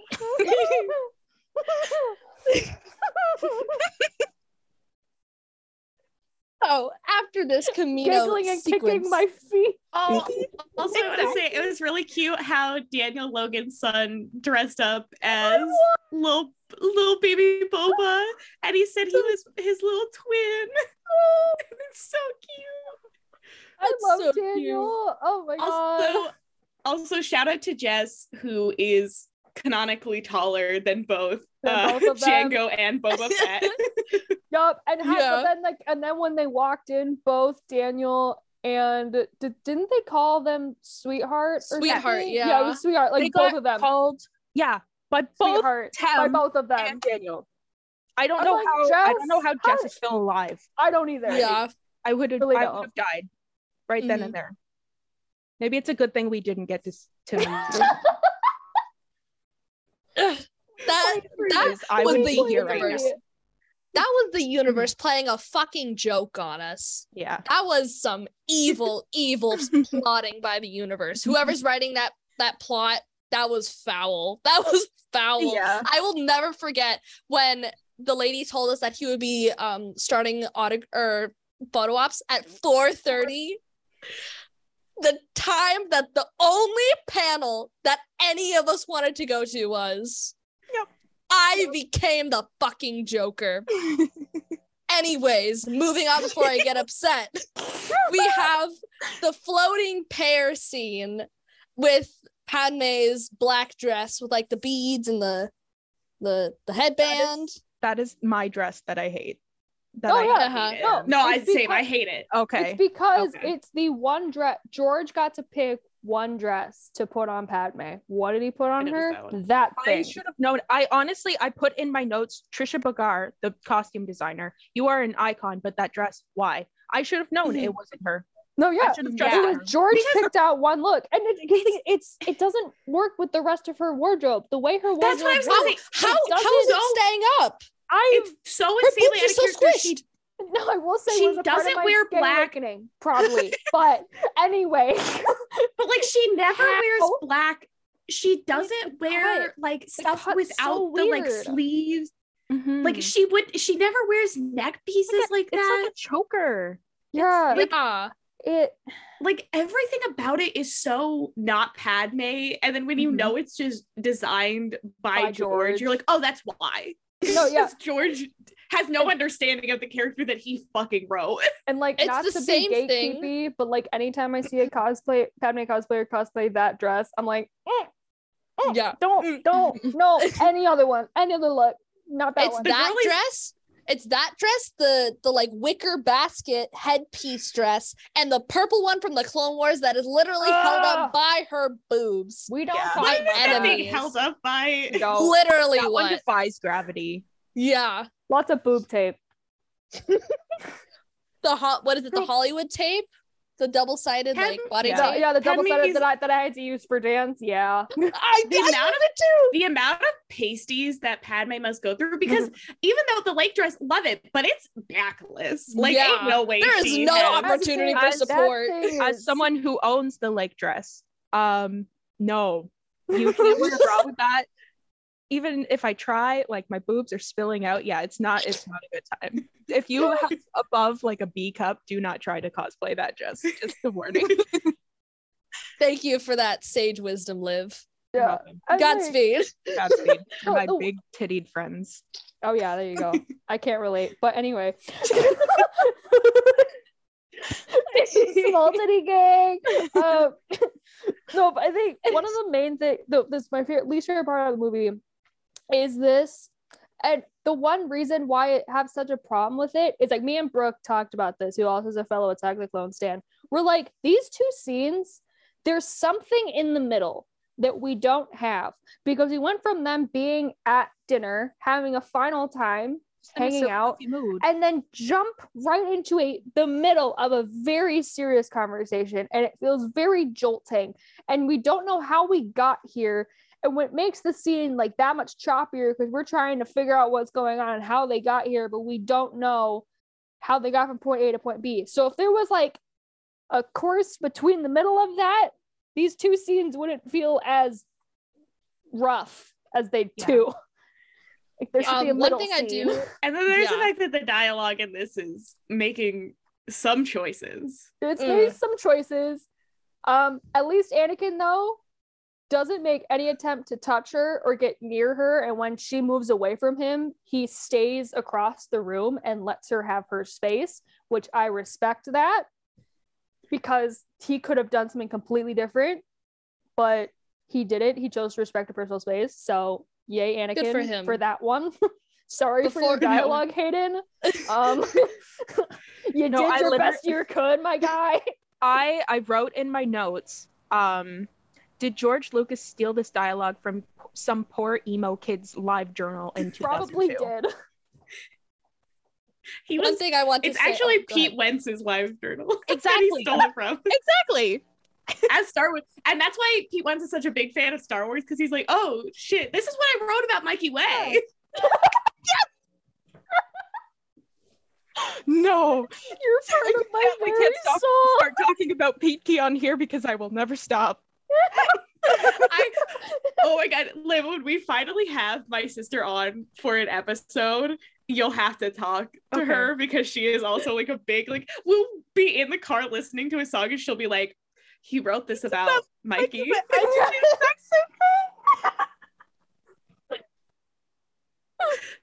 thing. Okay, Also, I can't I can't appreciate that the pear scene is one of the funniest scenes ever put to film. Yeah. Why would you make that decision? It's hilarious. CGI funny. pear. I think it's so rude that he gives her the smaller half, though. I know. Yeah. Like, Anakin- chivalry is dead. Damn bitch. But also, ADHD Anakin confirmed he's fidgeting, but just with her food instead of a fidget toy. so true. Before we, we move on to the um the final uh confrontation between Obi-Wan and Jango on Kamino, uh when Anakin is standing outside on the terrace, his legs are so wide. Well, here's the thing. He's like Him a my- him and- triangle. no, my brother stands the same Solid. way. And so, literally, from that angle specifically, him and Hayden look very similar. It almost scares me. like, I'm, although that dress on Padme, underrated. We need to talk about that look more. The the like the morning bed curls. looks. Yeah, her Oh. bed looks are always underrated. That like the one- pearl That dress. one, you, that one you can at least sleep in. This one in the Clones, Yeah. the pro one, I don't know how she's sleeping in that one, especially pregnant. Mhm. But this one looks comfy to sleep in, and then she has her Mhm. little robe on top of it. The robe is so nice. Oh, Ugh. Mhm.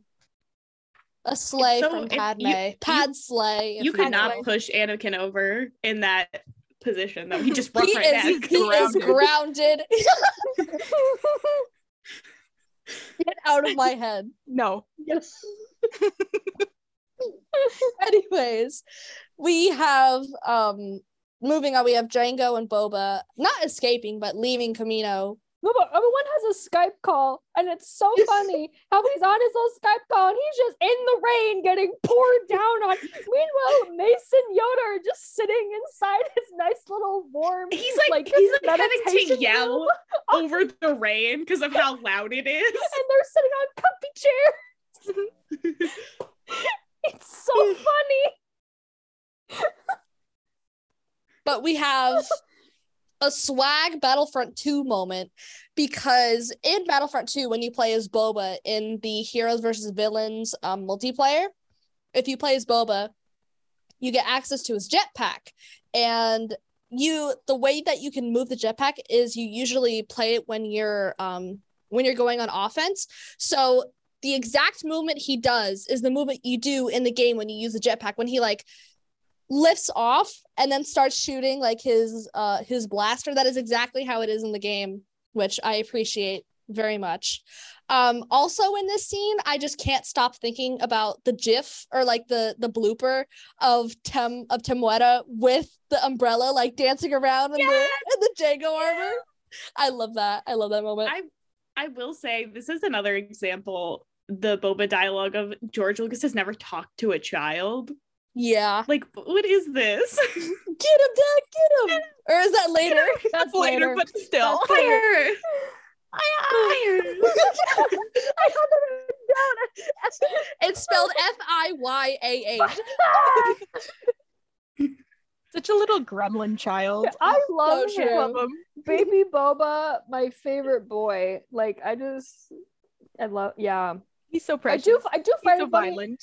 It, like Obi Wan has the power of the Force and a lightsaber. Now he's just he's just kicking Jango in his I was best gonna say another just like let me another moment I this- have written down is Obi Wan nailing Jango in the face with his leg. it reminds me of when he's fighting Grievous and he kicks Grievous and then just screams. My favorite moment of Revenge of the Sith. Uh, Obi Wan, you you have brain cells, but you don't always use them. like, He's been of he's those- been hanging out with Anakin too long. Let's kick this man full in best car because that's a great idea. and also sh- kicking him upside, oh, not good. While I'm tied to him, and then he does his me. He's brilliant. What a Like, brilliant mind. How did this? I'm like, this is your favorite Jedi. How did this happen? We're smarter than this. No, you're not. No, you're not. Imagine you're Omega and you just hear like a big slam on the roof. And you're like, what's going on? They're gonna wake the babies. She's just if they don't the have a security flashback to that, if they don't have a flashback to that, I don't want it in Bad Batch season Yeah. two. oh my god, so true.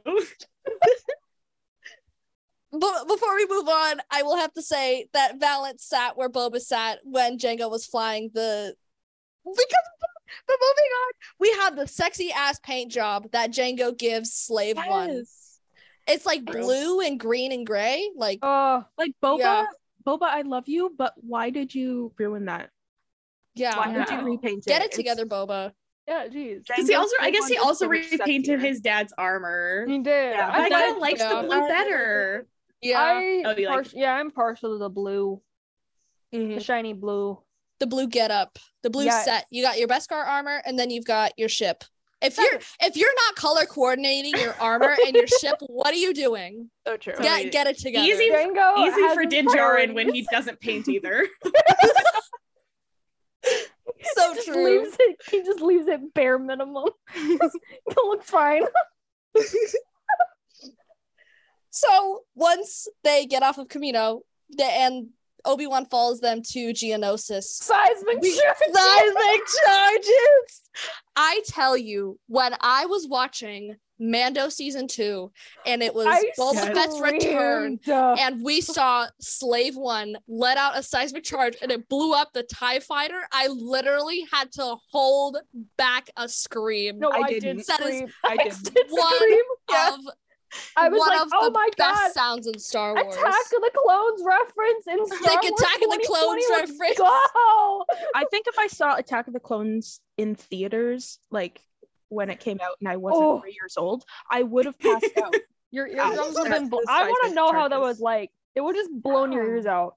Yeah, with the Oh, bass and all for it. everything. Oh, Yeah. So good. Cause of cause of death, seismic charges. Seismic death by seismic charges on the tombstone. Also, Um, Obi- Obi-Wan flying through all the asteroids. That's a sick Padawan reference. Sick Padawan reference. So true. um, after they after Obi-Wan fakes them out and makes them think he's dead, we go back to Anakin and Padme on Tatooine, and all I can think about in this scene is how fucking hot Padme must be in that big ass Oh. cloak with the hood and the thing. And then she also has like a headpiece covering her head under the robe. I'm like, My really? God. Get her. a Does she have like fans under there? She better. like, that's why like- it's so big. So she has fans. I was like, also, you're about to get robbed on Tatooine. Yeah. I know. I was Nobody's like, going to jump you. Like Mhm. you could have at least tried to put on an outfit kind of like you did in Phantom Menace. So at least you kind of blended in a little bit more. Like she literally has Especially, her refugee outfit with her. Yeah. Yeah. Like especially because she she, could've then even the proceeds to change outfit. outfits. She proceeds to Like change three outfits like two more times. times on Tatooine. I was like, put her in the pilot outfit so she looks like a pilot hanging out with Anakin. Like that would have been Mhm. fine. Easy. But no, we got the big ass cloak with the hood and the the like the the headpiece. Yeah. Doesn't make any sense. But The anyway, cloak, but The I'll, cloak. the cloak is nice. However, cloak is probably nice. not Wrong, appropriate for Tatooine. wrong Tatooine. planet. Yeah. But like, Right style, wrong climate. but thank you, E.K. Johnston and Queen's Hope for confirming that the Lars family did not buy Shmi. Yes. They won her in a bet so they could free her.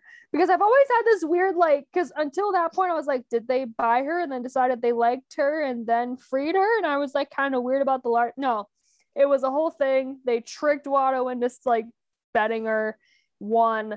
And obviously it makes sense where Watto would make it sound like he just gave her away willingly because that makes him look better. But Mhm. Mm-hmm. thank you, E.K. Also, I have I have Watto, my enemy, in here. I hate that too. man. He's even worse in this movie. He's Ugh. like yeah. he looks visibly stinky. he has got flies flies all around around him. If if he could have stink waves coming off of him like in comics, he would. And like his Yeah. gross like stubble and all that. Look, ugh, gross. Yeah. I He hate used him. to punch him in the Anyways. Anakin should have punched him in the face. Yeah. Yeah. He had full rights to punch the guy in the face. So could've it. true. but anyways, moving on to the Lars homestead, we obviously get um Cliegg Lars. Owen um, in his cardigan. I have said this. I've, Canonical I've always cardigan wearer. I have said this. Rue, Where is her since- Glock? It's hidden. It's hidden. Her she just has like she just has like knives all under her. She has two knives in her boots. Actually, she has four. She has she has two on each side. She was ready to just go down. She on was Anakin watching. She was actually wrong. watching Anakin and she was watching Anakin and Anakin and Padme approach the homestead through a sniper rifle. You know, okay, so this is deep cut, but in Legends, Mara Jade has this like tiny little Glock that she keeps on her arm. yeah, yeah. Do you know that's what that's what Beru has. I'm Canon, canon tiny this- Glock. Canon, canon tiny also Glock have a Beru that I read Lards. Or Beru, Beru where, like, Light's none, sorry. Basically this girl had like a suit where like she could press it and like knives would come out. Beru. That's like Beru, Beru. just like knives. Beru Beru at the Met Gala. If somebody next year's Met Gala theme is space, someone should dress up as Beru Lars with a Glock. That's like their purse. Yeah. No, but that's what she's hiding in her little cardigan sweater thing. Cause like, because like Owen has his like special cardigan that kind of opens up and just like looks comfy like a blanket. Hers is no, like, hers is wrapped. yeah, she's hiding things in there. She's hiding something. She even has has stuff in her space A front slit for easy access.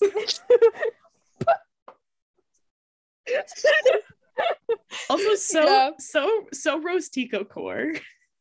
So true. So true. So true.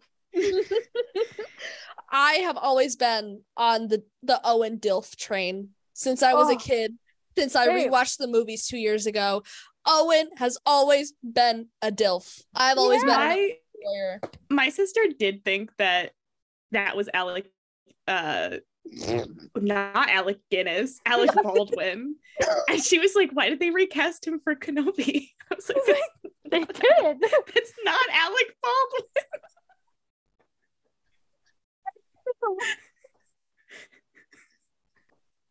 What what a person to be missed to be mixed up as.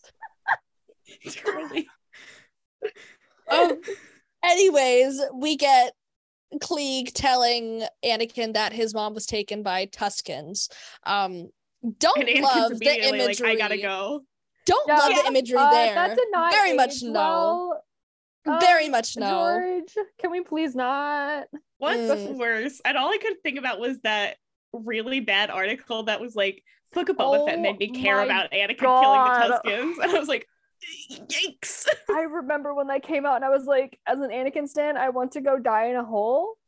what are you all doing? You make me look like a fool right now. Please stop. You're all dumb. This Thank is why I don't So true. associate with any of you. so true. But anyways, before he goes out to, you know, slaughter an entire Tuscan okay. tribe that literally shattered the, duel- ecosystem duel- the of of Tatooine. the I, Duel w- of I Fate's have that written down. Yes, we have during um, key parts of his storyline. So Yes, true. exactly. We have the Darth Vader like silhouette on the outside Yes! homestead, and then we have the Force theme, which is in the same place that obviously Luke looked out at the sunset for the first time after coming into contact with the Force, and then we have um Anakin running away on his speeder, and Duel of the Fates is playing, and the red. reason why, yes, I love the reason why Duel of the Fates is playing. No, no. I literally wrote Moving on. moving on, moving on, Kels. The reason why funny. Duel of the Fates is anyway. The reason why Duel of the Fates is playing is because it is quite literally again a duel of the fates, and the dark side is winning.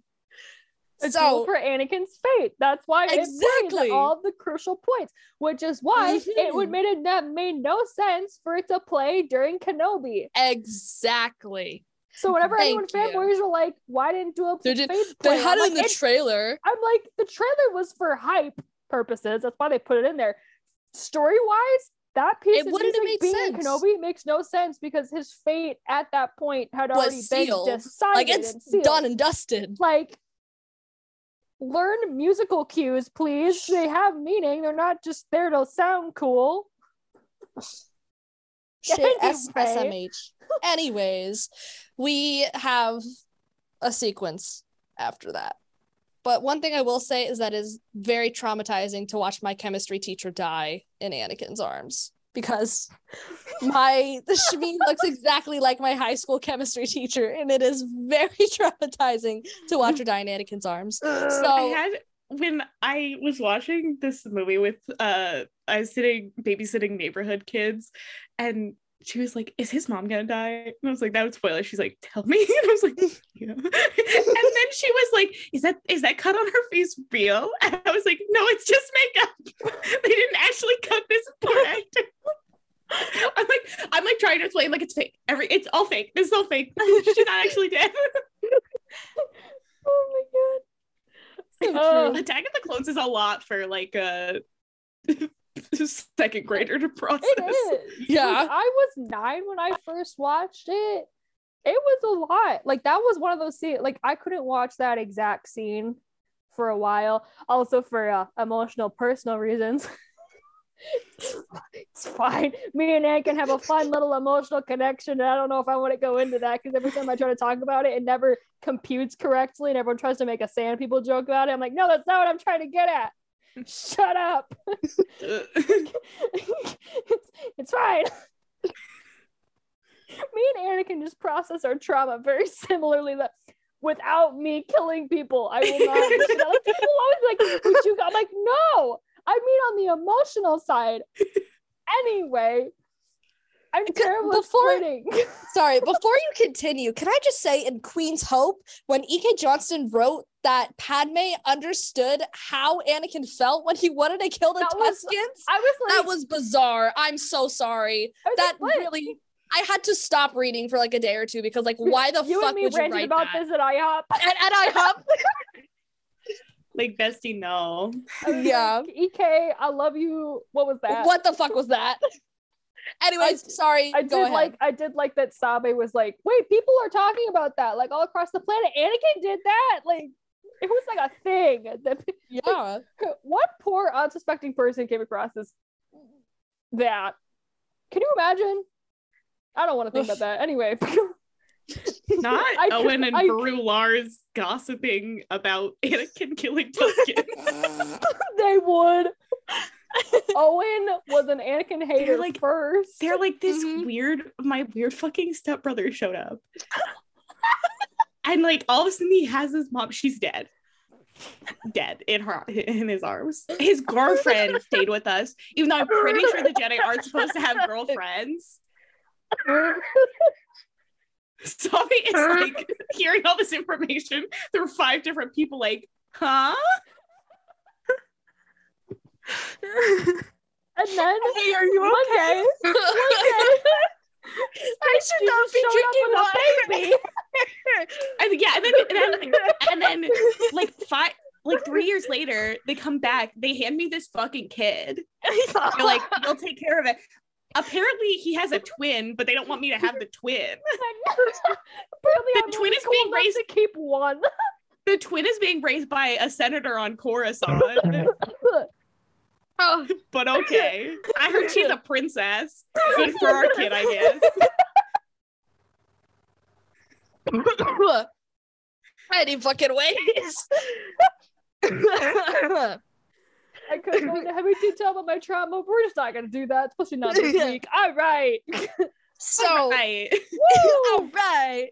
I'm crying. Anakin says that he slaughtered them like animals. Anakin, please stop. We, And we then please love, stop. We love the imagery in that single sentence. Um, Annie, Anyway. Thanks a lot, act, George. though. If anyone tries to, I tell had that written down act, too. I'm like, look at that scene. Like that is acting. Shut up. No, the, his acting in that scene was incredible. Oh, it's so good. Anyway, hmm Anakin, So- I unfortunately kin you, Anyway. but here we are.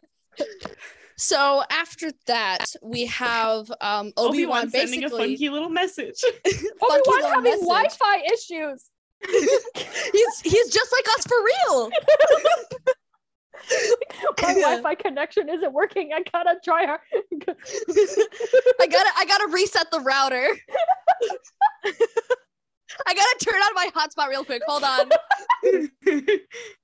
The droid is the hotspot. just like us for real. Stop. But any- Dooku. Can we talk about how Dooku is gaslighting literally everyone in this movie? Like he's they're walking through and he's just like, I have this plan for all this stuff, even though and he's like, the Republic won't be able to beat us, even though I know full well the Republic is about to have an army in probably the next three hours. Like and you're I all love, gonna die. I love awkward family reunions. this is this is Obi Wan meeting his like His conservative grandpa, grandmaster. his conservative grandpa that like he doesn't really get along with. But my favorite part though is that Dooku just dead ass tells him the truth, and everyone's like, no. Yeah. he like fully tells him the entire plot of the Clone Wars and what's gonna happen to us, and he's just like, eh. Yeah, no, you're lying. And then he like tells Mace Windu, and Mace Windu is like, "That's probably not true." And I'm like, "You they're all always- suck at my this." brother in This is why you all died. I was This like, is why you guys, died. I was like, guys, even if he was lying, I would at least take that with a grain of salt. Of, hmm, what if he is? What if he's telling the truth? Let's look into this and see whether or not Also, he like- is. also, like, why would he? Like, why is he? Why would he lie? up? Lie? Like, mm-hmm. why would you Like, make why that up? Dooku was like, Dooku was like, haha, funny. Because like the one thing about Dooku is when he wasn't gaslighting, he did tend to tell the truth. Yeah. I thought you were gonna be like, when he wasn't gaslighting, he was girl bossing. well, I did say that yesterday, and my sister got mad at me. She's like, "No, I don't want to accept Girl him." as-" boss Dooku. He was is like, a "No, he cannot. He's not accepted in the Hall of Girl Bosses." I'm Oh like, my "I think he should be." oh my He's like a girl boss, and a price is a girl boss. You know, Yes. Yes. Mm-hmm. He got things done. Um, even though I do love him, I do have an emotional vendetta against him because I am a Ventress simp first, and so we True. also also a Quinlan stand. So I, mm, yeah, Yeah. Um, every time Dooku is on screen, I cannot stop thinking about the fact that he is, has been canonically called Dookie. And in Master and Apprentice, it is canon that one of the advisors for Zerka calls Dooku Dookie to Qui Gon's face. so after the um the Dookie moment, we get we cut to Coruscant and Jar Jar is basically making well, because he was gaslit into it. Because Mas Amedda's like, Yeah. if only Padme were here. Like, is a fucking bitch. I have written down hate him. My enemy, my my my nemesis. if you even really wanna, oh, Oh, Him in the Aftermath trilogy, I was like, I want to punch him in the face every time you're on the page. I, oh my God, I has- love I love uh Bail Organa using his Matt Santos voice here though. Oh, so yes. true. Andrew Sorkin Yeah. saw this movie and immediately just like was fucking was down on notes. cocaine. he was on cocaine all of a sudden and like he wrote the entire Matt Santos plotline. Good for him. Yeah, but they gaslit Jar Jar into like voting for it because they're like, if only Mhm. Padme were here, even though knowing full well Padme would not have supported that at all. Yeah. But they're like, Jar Jar, Why don't you? why don't you do Mon it? And Jar Jar's like, Mon Mothma okay, girl, where are you? Mon Mothma, this is Where an are you? emergency. Mon Mothma, we need you. And then we get the infamous I love democracy quote, which is one of my favorite things to I love quote from this movie.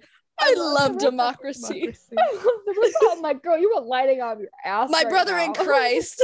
My you brother are planning Christ. to just turn over democracy. You do not love democracy. I promise to hand over hand over like my power. No, you won't. No, you don't. Fucking liar. Um, but standing next to um standing next to Palpatine, Mas Amedda is on his right, and on his left is a little girl boss by the name of Sly Moore, who, if you have read Vader 2020, tried to kill Vader.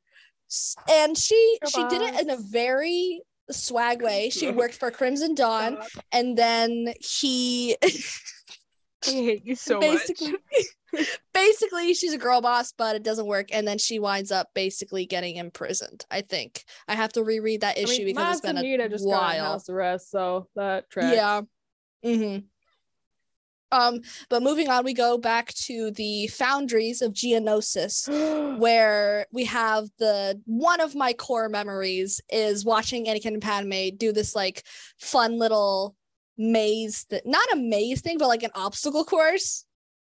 like they're trying to dodge all the things. So my favorite thing is is Natalie in the BTS reel where like Natalie Portman was convinced that the whole thing was just a joke because they're having her just jump over these green blocks and ducking and she's like this isn't real. You're just making me do this. Like there's no way this is real. You had just you're just doing this as a joke to make fun of me. And I'm like you're looking good doing it girl. She was slaying in this freaking scene. Even when she's trying to get out of the little pot thing that the molten metal goes into, she looks She good. stop. She's a girl stop. boss. She perseveres. Nevertheless, she persevered to get out of that little cup thing. Good for Oh, her. yeah. Uh, so after that, they got um one thing I do want to mention before that is we get the fake out shot of the molten um metal going into one of the pots where it opens up and you think it's gonna come on Padme.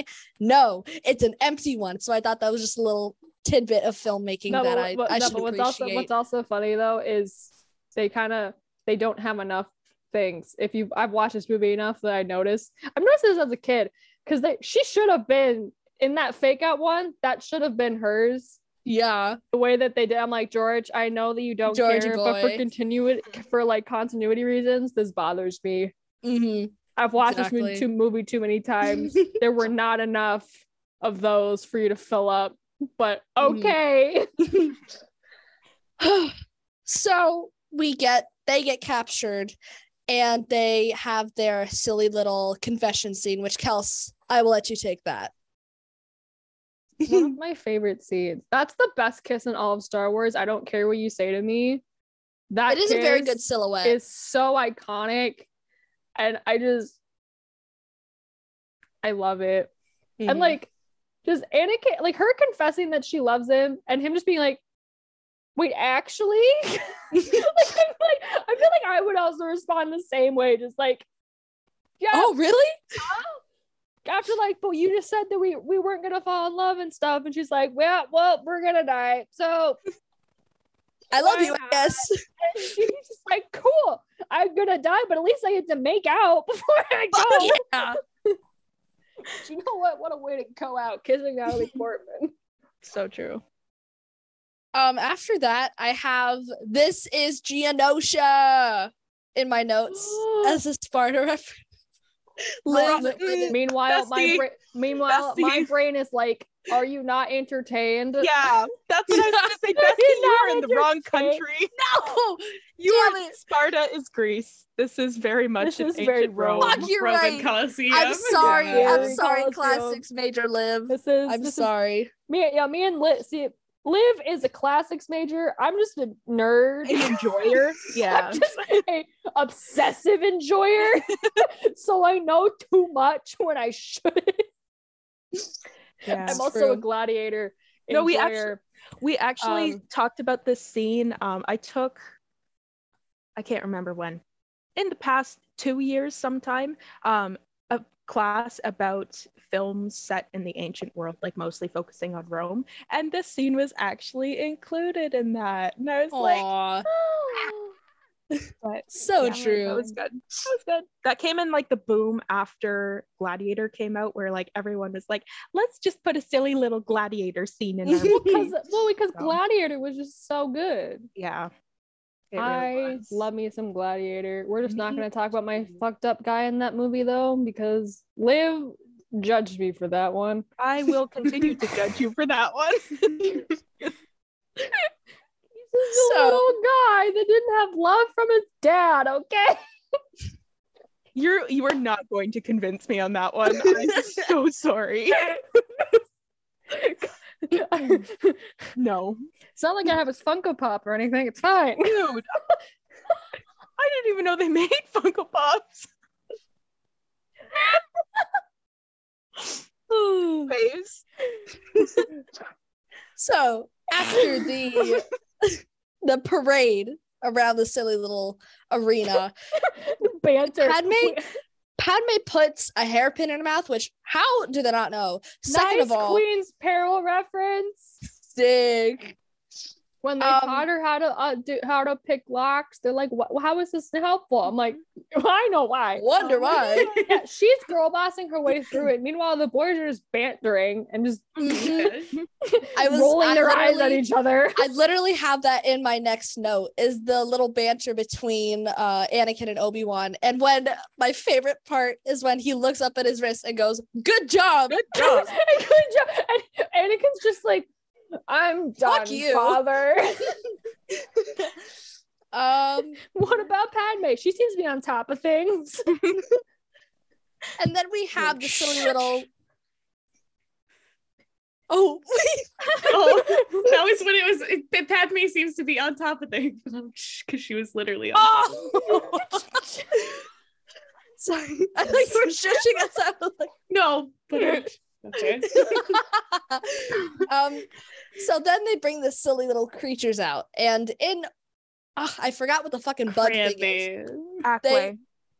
Acklay. There we go. So we have the reek, the Acklay, and the I've never, which I've the next known species Six name in bounty my hunters life. reference. six bounty hunters reference. So for reference, in Bounty Hunters 2020, um, two lesbians basically have a giant space cat. So, and his name is Fluffy. Sick High Republic reference. So true. Are, are you implying that Lina Soh is a lesbian? Because No, I was. Oh, sorry. I was thinking of Jordana Sparkburn. oh, sorry, I Who haven't read those books.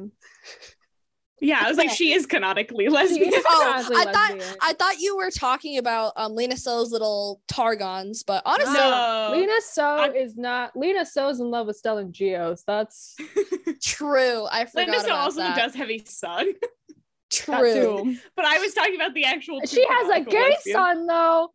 So He's true. a little queer. Yeah. Ally. Little ally. Also, if uh, also sick Shadow of the Sith reference. Yeah. So true. So true. Lots, lots of lesbians with cats in Star Wars. Actually, so true. Uh, we have the stabby insect thing who literally like tries to Can we- stab no, Obi Wan. I just it's watching these three fight because Padme, while she does get scratched, is holding her own against this cat Yeah. and just going at it. Mhm. Anakin at first is just being dragged around and then eventually kind of gets control of the thing. Obi Wan just rolling around in the sand. I'm like, dude, you could run. You could like use the foot. No, you're just rolling. He's just That's his one thing that he's doing. He's so silly. I'm like, buddy, use your brain cells, please. And Just then a goofy little dude. And then when Padme is like girl bossing the hell out of this and is using the chain that they chained her up with to whip this freaking Nexu down, the Neimoidians go, She can't do that, shoot her or something. Nute Gunray, my enemy. New gun Key right, oh my job. Stay away from her. So Stay true. away from her. Do not touch my girl again. And then of course, Eddie, we didn't know that uh cats are so good at making crop tops, just perfect little crop tops. I have that written down You too. know- that was super realistic. You Yeah. know what we really needed?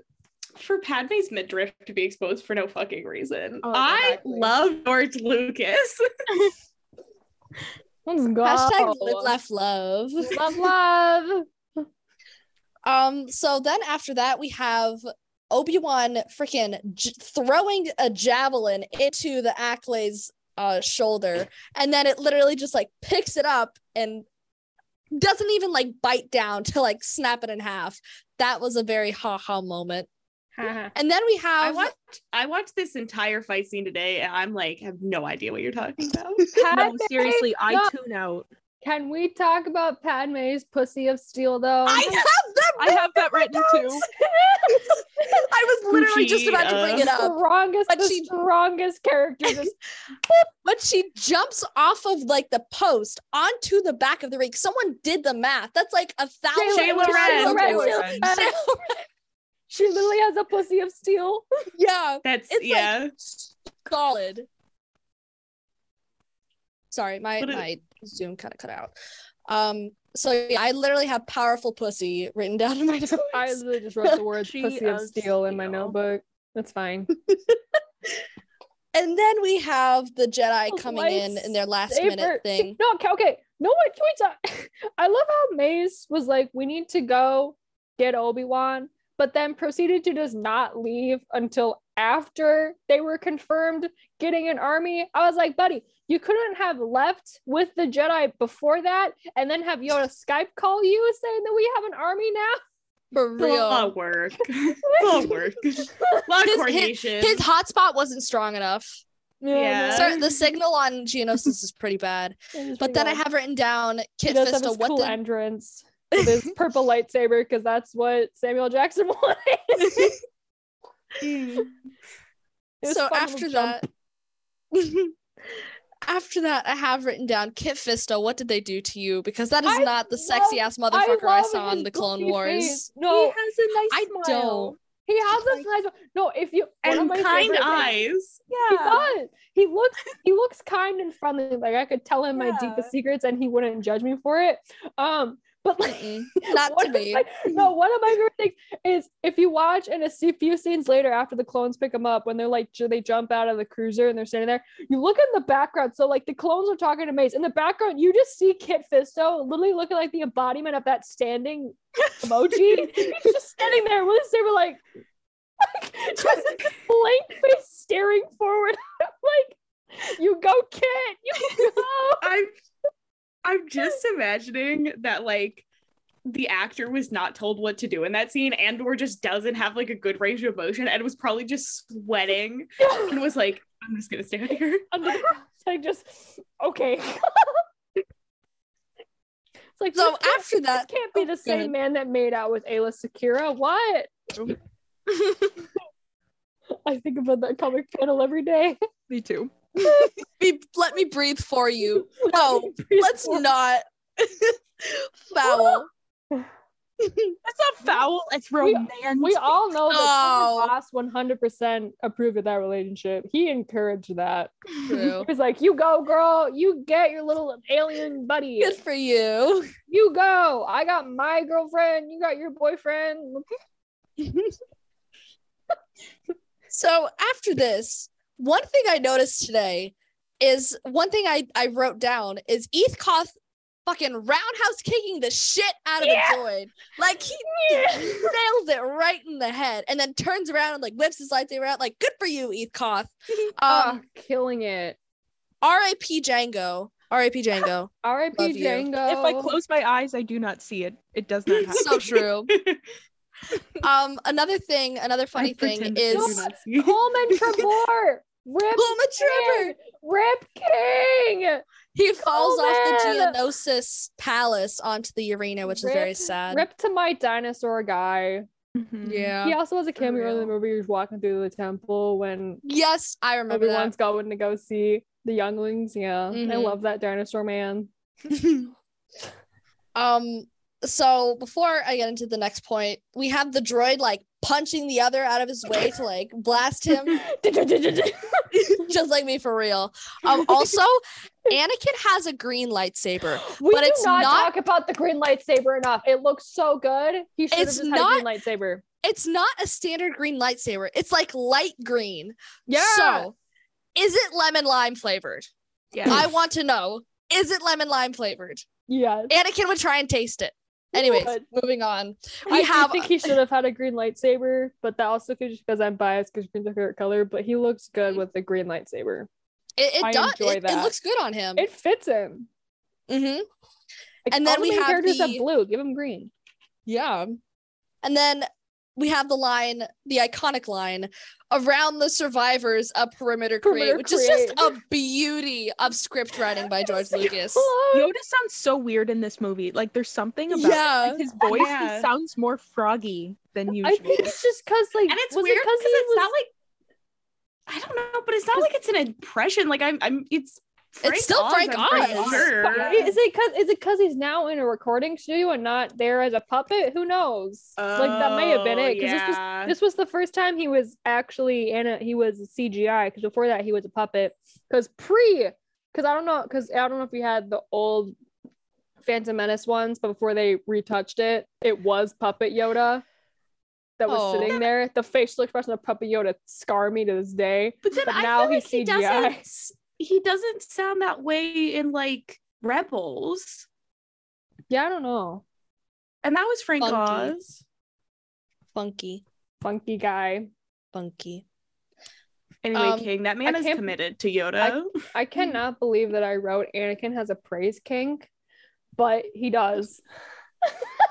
I mean, to be fair, a little while ago I did have um Padme pegs Anakin as Oh, one of she does. favorites. She Yeah, does. True. That is canonical. Oh, from the GIF, Right. right? Of, Oh, of her no. kissing him on the cheek.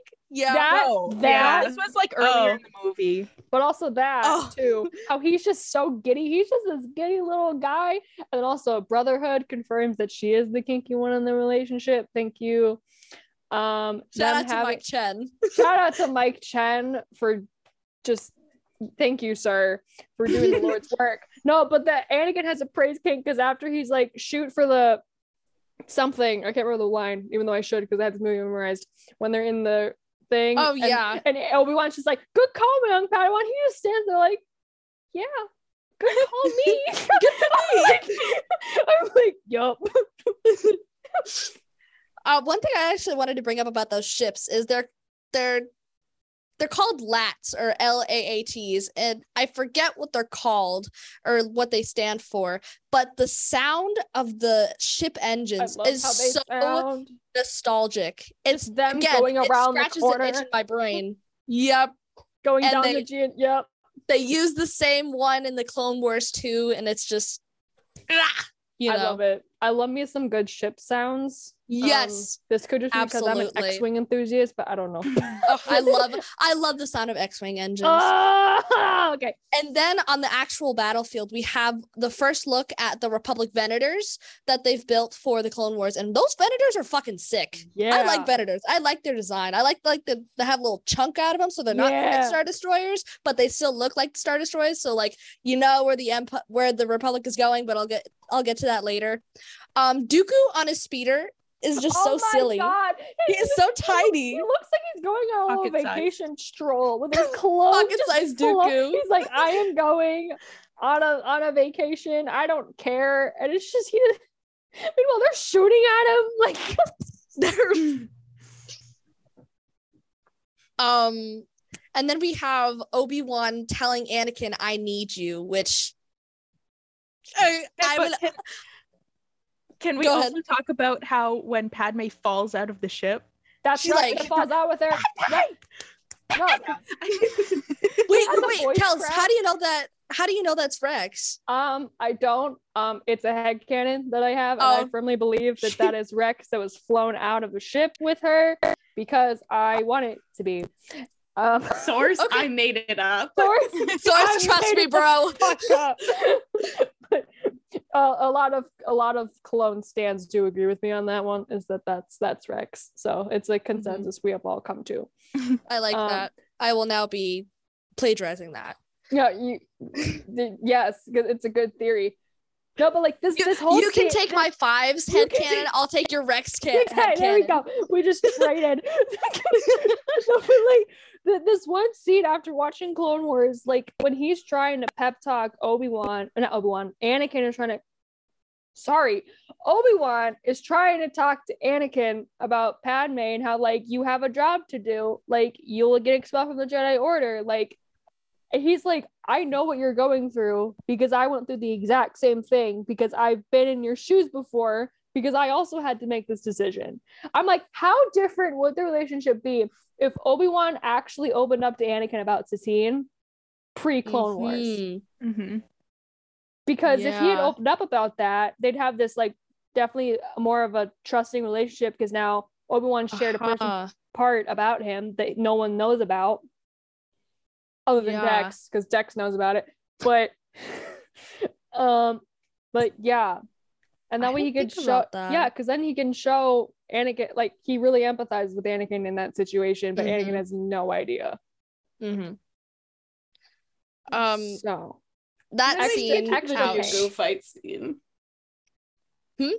And then we get to Dooku fight scene. Oh, yes. No, we need I, to, oh my I god. I actually love that fight scene. I was realizing how Christopher much I liked Lee, it as a trained Christo- swordsman. trained swordsman. Yeah, trained swordsman. So that's why he had Dooku. Like if you look at his hilt, it yeah, it's it's curved because curved. that's how his that's how um, dueling his fencing. swords are. Yeah, because he wanted it to be curved. Oh. Because people That's like make fun of it, and I'm like, don't make fun of it. Christopher Lee wanted it it has a purpose. so it could, so he could duel with it. That's why he one looks so cool with it, and he looks like he knows what he's doing. Because Christopher Lee 'Cause he knew what was does. doing.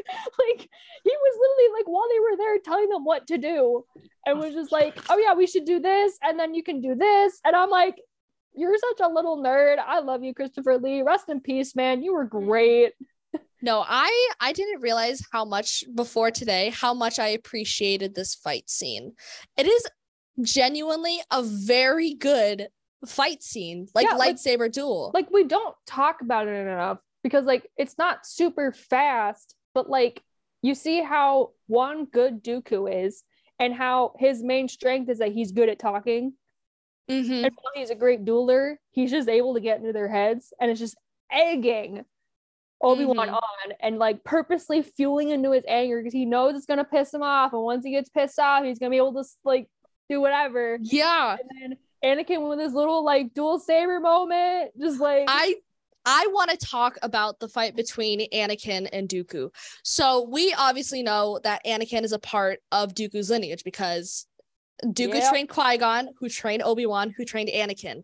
And I feel like Anakin, he's able to hold his own against Dooku so well is because he has aspects of all of the masters that came before him. He has aspects of Dooku, Qui-Gon, and Obi-Wan. Obi-Wan goes Yoda, more on the Yoda trained yeah, Dooku. no, Yoda trained Dooku. Yeah. So he has the as- the offensive aspect of Obi-Wan because he primarily fights with the offensive um the offensive uh style. He has Yeah. elements of Qui-Gon which he's a lot more like Qui-Gon than Obi-Wan was as we've seen before. He's a lot more unpredictable and I think they they see the force the same. So Yeah. their fighting style is already pretty similar. And then he has elements of Dooku because he trained he's like he's his grand grandmaster. Yeah. So the I think the combination of all of those styles, um Yoda, a little bit of Yoda's, more so Dooku's than Yoda's. Yoda's, Dooku's, Qui-Gon's, and Obi-Wan's influences are all present in Anakin's individual fighting style.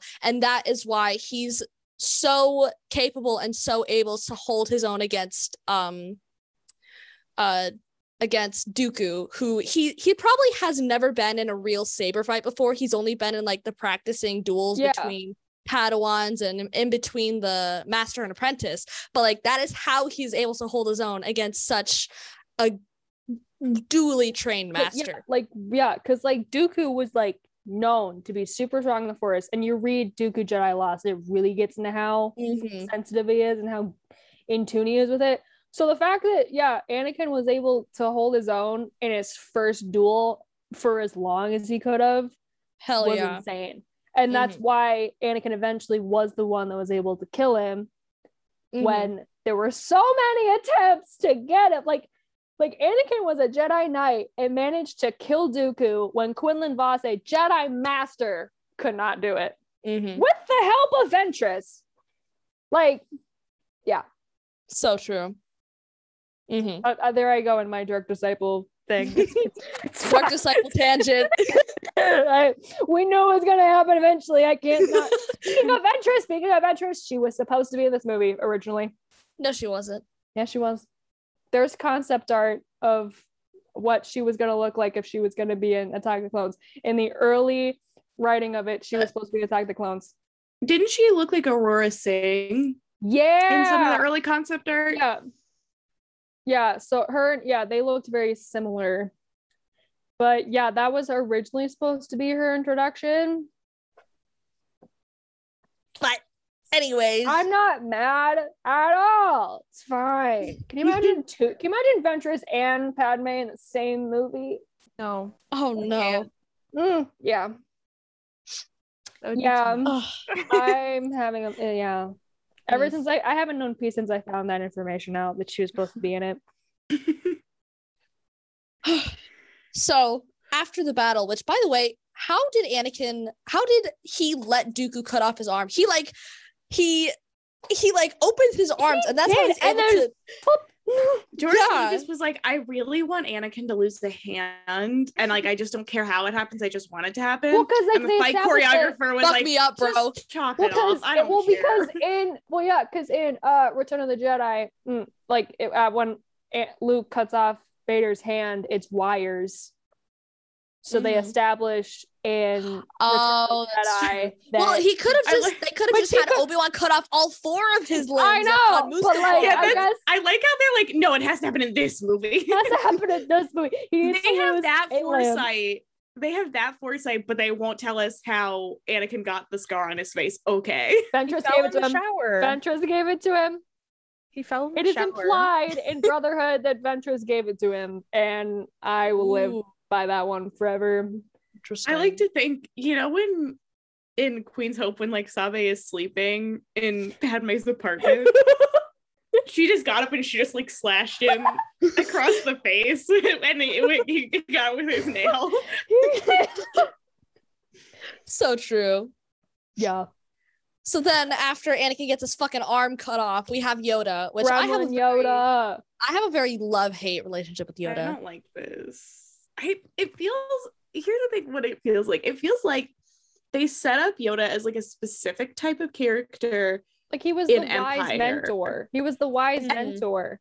And then George Lucas did this to him in the prequels. And now it feels like every other Star Wars media has been trying to like bridge the gap between these two characters. Mhm. Like I think I okay, I swear to God, I'm dots are not this up. connecting. I swear to God, I'm not bringing this up to mean anything. But in Midnight Horizon, that's another case where we like really, it feels like DOJ is really trying Yeah. to like make you feel like that's a cohesive character. It- I swear I did not plan this. I he's, swear- he's the, he's no, it- no, I was thinking the same thing though. Cause like I think that version of Yoda is one of my favorite versions of Yoda though, because DJO does his best to bridge the gap between the two. and he's not homophobic. and he's not homophobic because he has Kantam Sy as a Padawan that he loves and adores. Um, Yeah.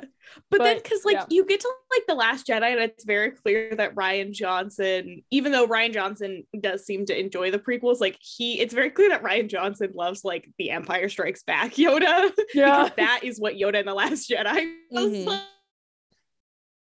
yeah, Um, he was not as much a, a fan of baby Dooku Dooku uh Yoda fight. baby Dookie.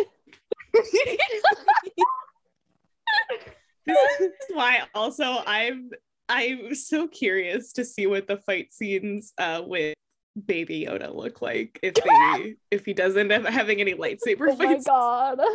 No, I fuck that little be- green baby. I'm sorry, Liv. alone. Leave I will not get into this now. No, he has Anyways. done nothing wrong. Grogu capitalism is what's at fault.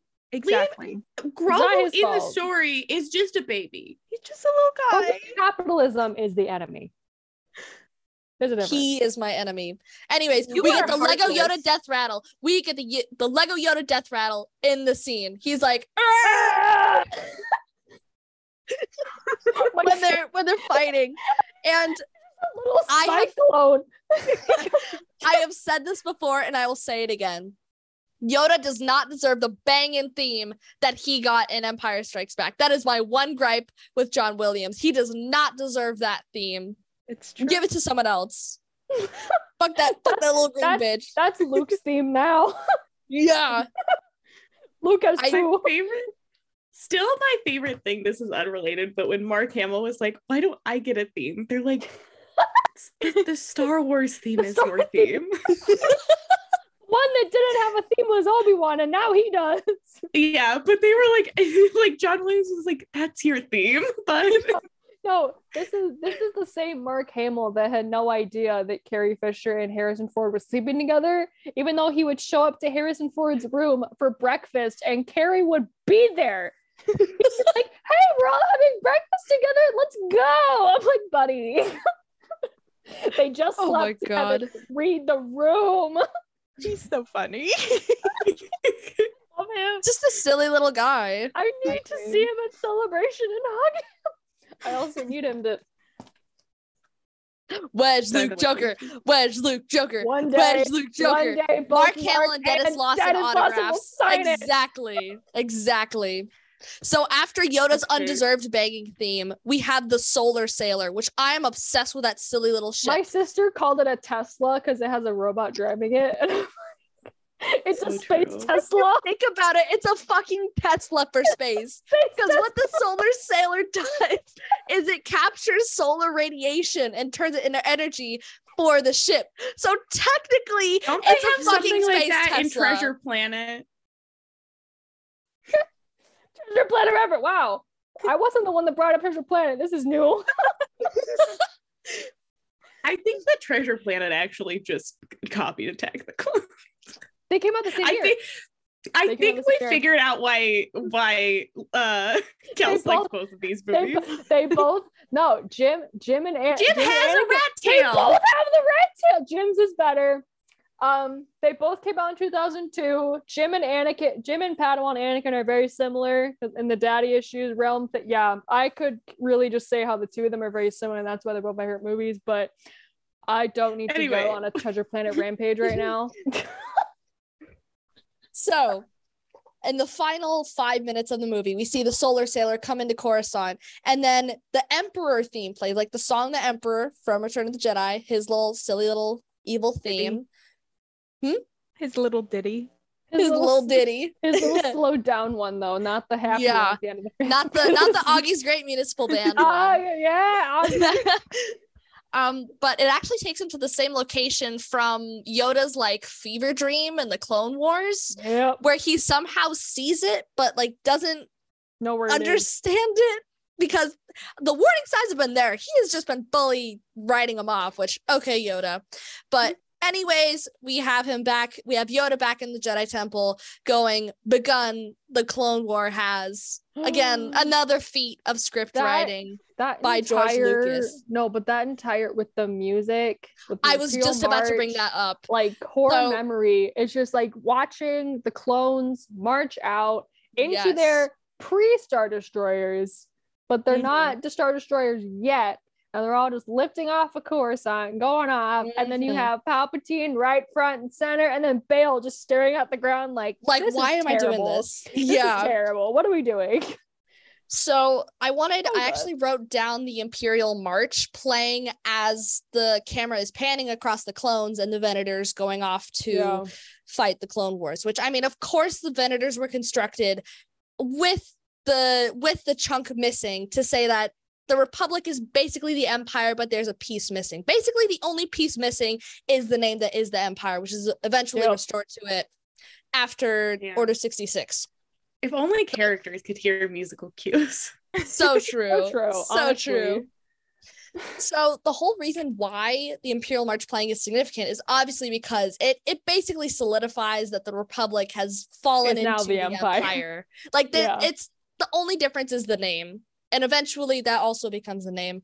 Um, and then we have Bail again standing behind Palpatine. Uh, I have writ I've written down Bail, get out of there. Bail, if you will.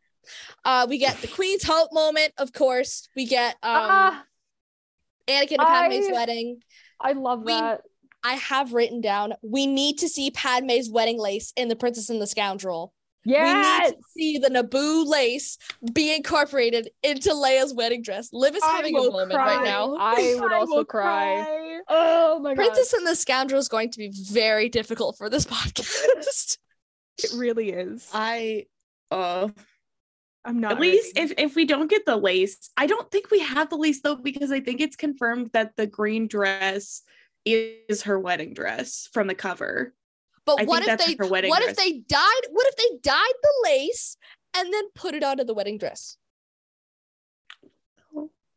I just keep thinking the flowers and the hair are similar to sadly the Padme? funeral, Yeah. but Yeah. Mhm, yeah, But- definitely. but uh, but yeah, they they kiss, they make out, and then it cuts to stars and names and across the stars. So wedding with two droids as your witness and some random officiator. Pr- minister. I like how Padme's like, I didn't want to tell like my handmaidens. Girl, get one of them to officiate. Yeah. I was like, they would keep your secret. Like, well, they do Like- because she asks one of them for a wedding dress. I know. I was Yeah. like, you just you already jumped in. Just just keep going. Like yeah, we're already there. Full send. So that concludes our chronological go through of this movie. So where does this movie rank for you guys on your Star Wars ranking? Kels, I will let you go first. Number I wonder what it's gonna be. Number one. It's been my favorite since I first watched it because it is the movie that like got me hyped about Star Wars.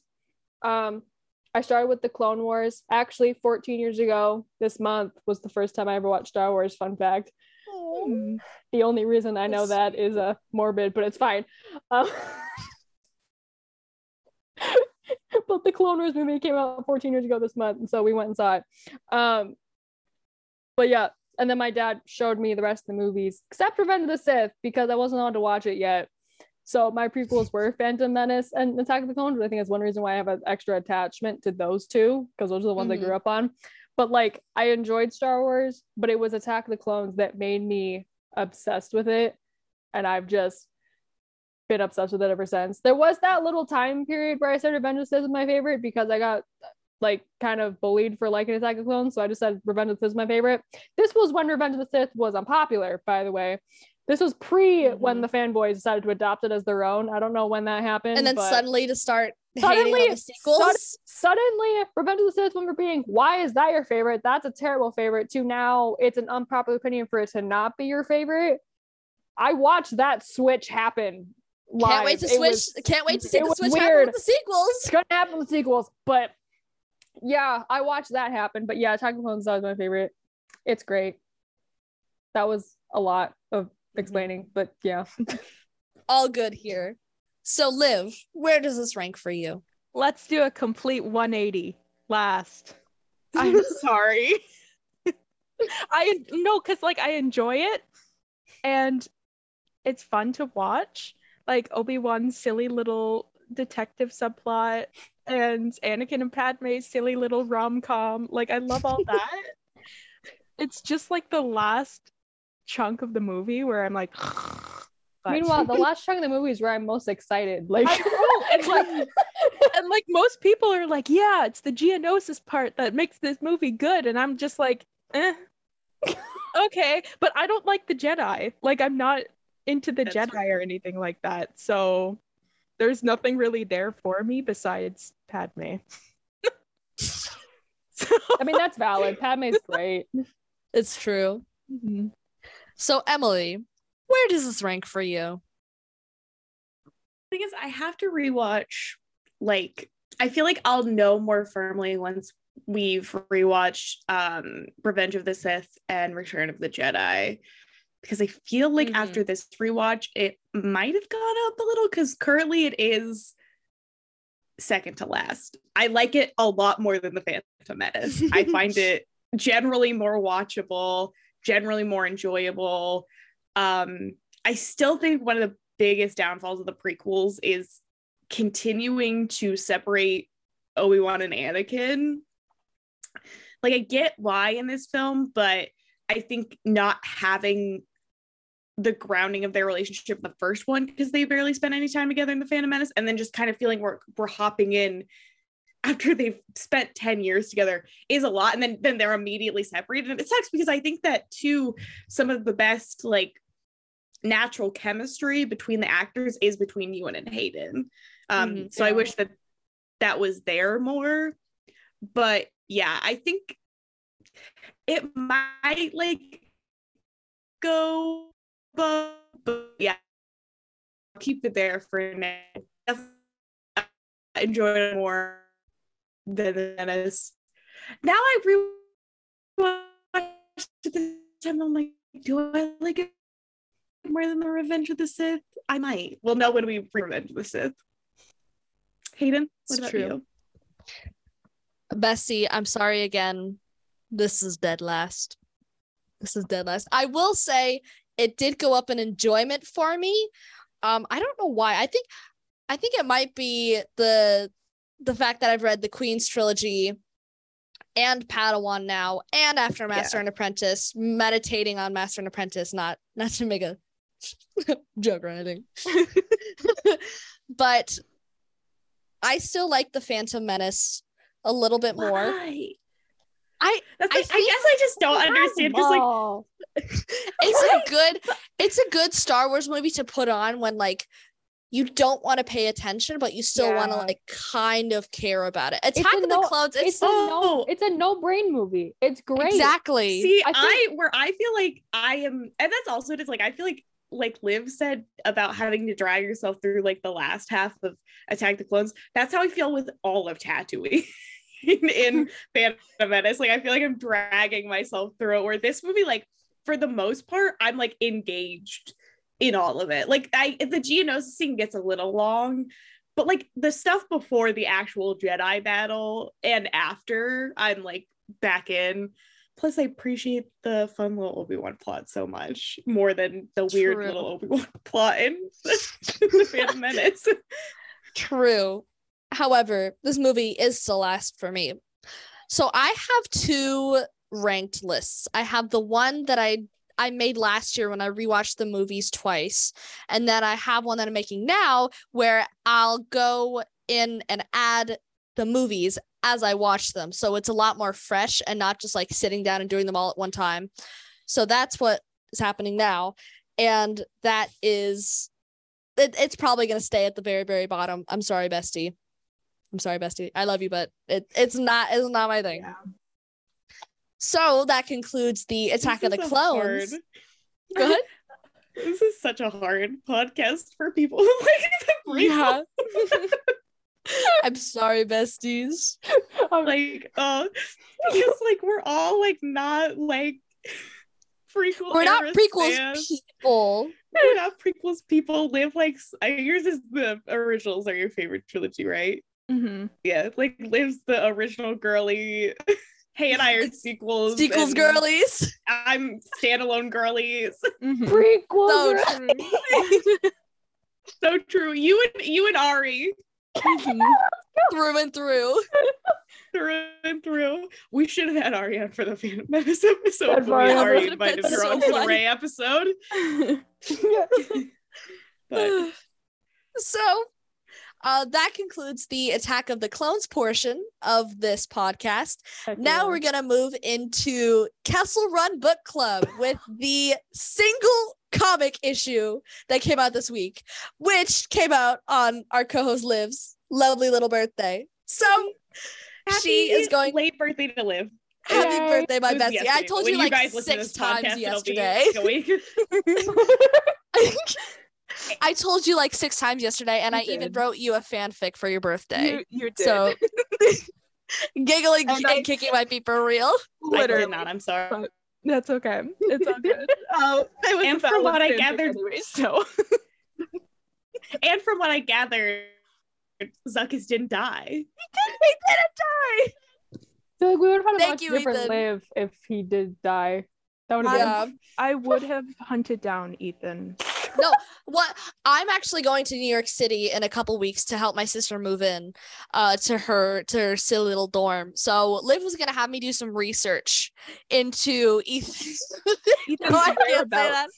Ethan's whereabouts in the city. Oh, but Um, only if Zuckus died. Only if And he Zuckus died, but now we're not going to. Ethan, we're not gonna track you down, I promise. Maybe. Not yet. For this. For this. Oh, Bounty Hunters is gonna be a completely different story, babe. I'm sorry. Yeah. Um, anyways, I'm passing it off to Liv to, t- to tell us or to lead the conversation on Halcyon Legacy number five by Ethan Yay. Sacks, our bestie. Yes, so Halcyon Legacy 5 came out. It was the last one. I liked it more than the rest of them. Mm-hmm. Um I don't know. I didn't really like the the main storyline, if I'm being honest. I just like the silly little flashbacks. Flashbacks. and of course, this week we got all of the bounty hunters. Minus Valance, but still. Still. What? what?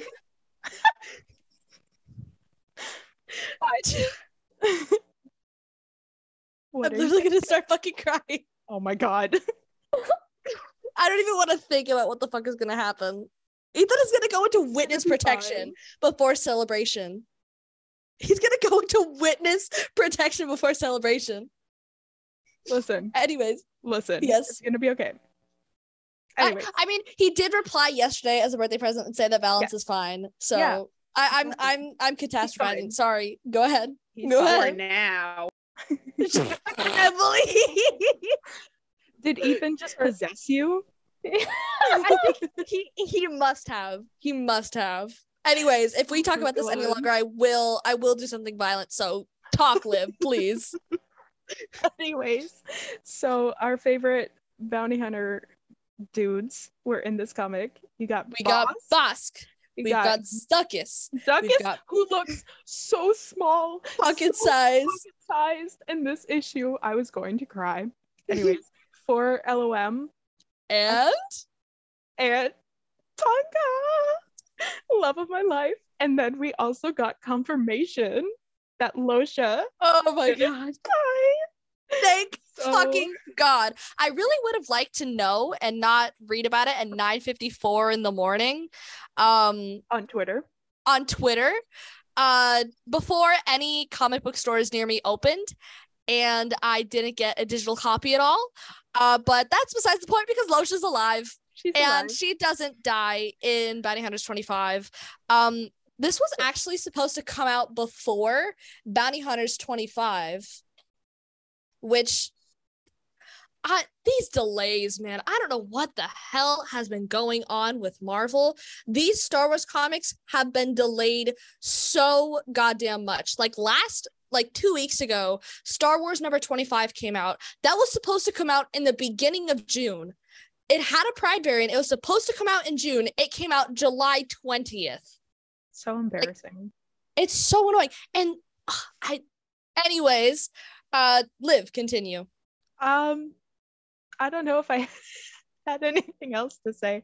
Uh, Bounty Hunter boys. bounty hunter This was for the Bounty Hunters enjoyers. doing doing their thing. Ethan said, "Here you guys go. Thank you for sitting through this this silly little series just for me. Thank you, Ethan. Yeah. We appreciate it very Um, much. thank you for milfifying T'onga. the milfification of T'onga. Oh, thank you for Good that. for that was a good birthday present. That was delicious. Thank you for That the food. very delicious. Um, Um, yeah, so I said when Losha died, I was gonna propose to T'onga, but I have to rescind that statement because she's still she's not dead. So I will be alone. I'll stay alone. It's fine. um, before we ask Emily and Kels what they're reading, looking forward to the release calendar for next week, uh, or technically this week, uh, the week of August 10th, we have Han Solo and Chewbacca number five, which marks the midway point between the 10 issue series of Han Solo and Chewbacca. And Bounty Hunters 26. I'm so scared. I'm fucking terrified. at least the one thing I can sleep at night I can sleep at night knowing is that Valance at least survives 26 because in 27 he's mentioned in the summary. So I'm mm-hmm. not super duper worried about what's happening to him in 26. He's gonna die in However- 31. we don't talk about it. No, We don't talk about it. I am petrified for this next arc because I I need Valance and Cordelia to reunite so badly. It's been a year. It's been more than a year. It's been almost two years. Ethan. They're literally on the same ship. I'm about to start fucking crying. Are they? I I think no, I think they're gonna send him out to the Vermillion because they they hear that the Crimson that Crimson Dawn is is stationed there and that they have the bounty hunters. If they're if they're on the same ship and they don't reunite, I'm gonna do something drastic. Yeah. That's justified. And he's made fun of me for this. He's made fun of me for this. But you know what? It's fine. So again, to recap, we have Han Solo and Chewbacca 5 coming out next week, as well as Bounty Hunters 26, I guess. So, I guess. Emily, what are you reading this week? Um, I finished the book I was reading last week, which was Carrie Soto is back. I gave it five out of Oh, five arc? stars. I yes. I don't know how much I can say because I was a little confused about the review thing, but it was very good. Uh, Taylor Jenkins Reid has done it again. Every time I read one of her books, I'm like, this is my new favorite book of hers. This might be my new favorite book of hers. Um, I love, I love her so much. It was so fucking good. I'm still thinking about it. Um, and this one, it was sad, but it wasn't like so incredibly sad as some of her other books are. Um, so definitely would recommend pick that up. And turns out it coming out on October 30th was never going to be a problem for me because they had already pushed back Andor. so I lied last week when I said that it was good. I got it early. I'm so glad I got it early, but it turned out that wasn't an issue. um, and I'm currently reading uh, I Darken by Kiersten White because that is a book that has been sh- sitting on my shelves for since I was in high school. um, so I finally decided after Padawan, we'll give it a little read. um, it is a uh, it it is a gender bent Vlad the Impaler retelling. Okay, Um, that's what I heard. I think I had it and I got rid of it because I just didn't read it. Yeah, But- I'm kind of glad I didn't read it before. I tried to read it, but like it's it's a heavier kind of like I don't like. I guess it's fantasy, but like book than I thought. So like I'm kind of glad that I didn't read it when I was younger, but I kept it because it's a book that I don't think I could have appreciated when I was younger like I appreciate it now. Um and perk I have the whole series in hardcover signed and personalized to me. so Who really won here? for so long. so it's so true. Uh, so yeah, but Padawan finally was like, maybe you should read the other Kiersten White books. You know? so there we go. Um, yeah, but it's a slower read, but that's what I'm reading. Oh I think I'm fucking maybe gonna read Last Shot before Princess and the Scoundrel, or try to. Okay, before I send it off to Kels, I heard like a crackling, and I didn't know if it was because my printer was on fire, but no, it's just fucking pouring outside uh, in true Florida fashion. So after fucking giving myself a heart attack. Kels, what books are you reading? I wonder what it's gonna be. um, I am rereading Dark Disciple uh, for the second time this year. This is my third reread.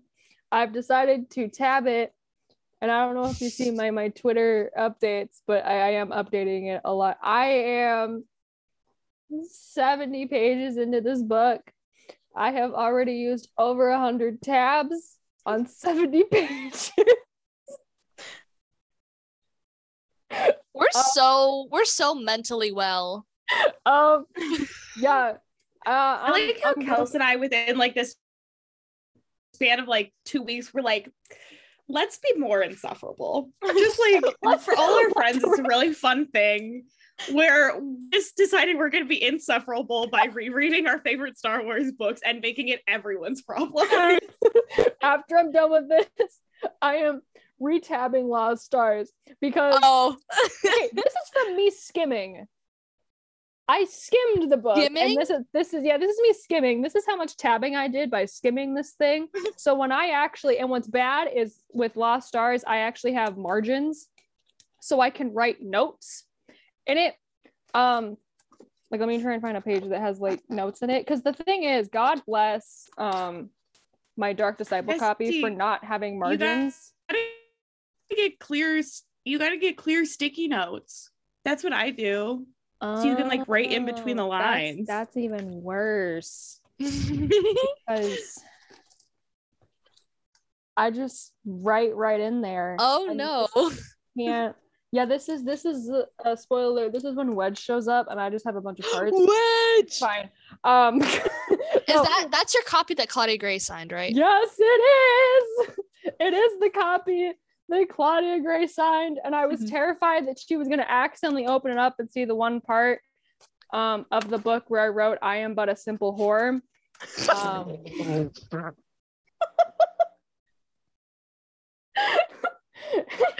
What a moment that would have been.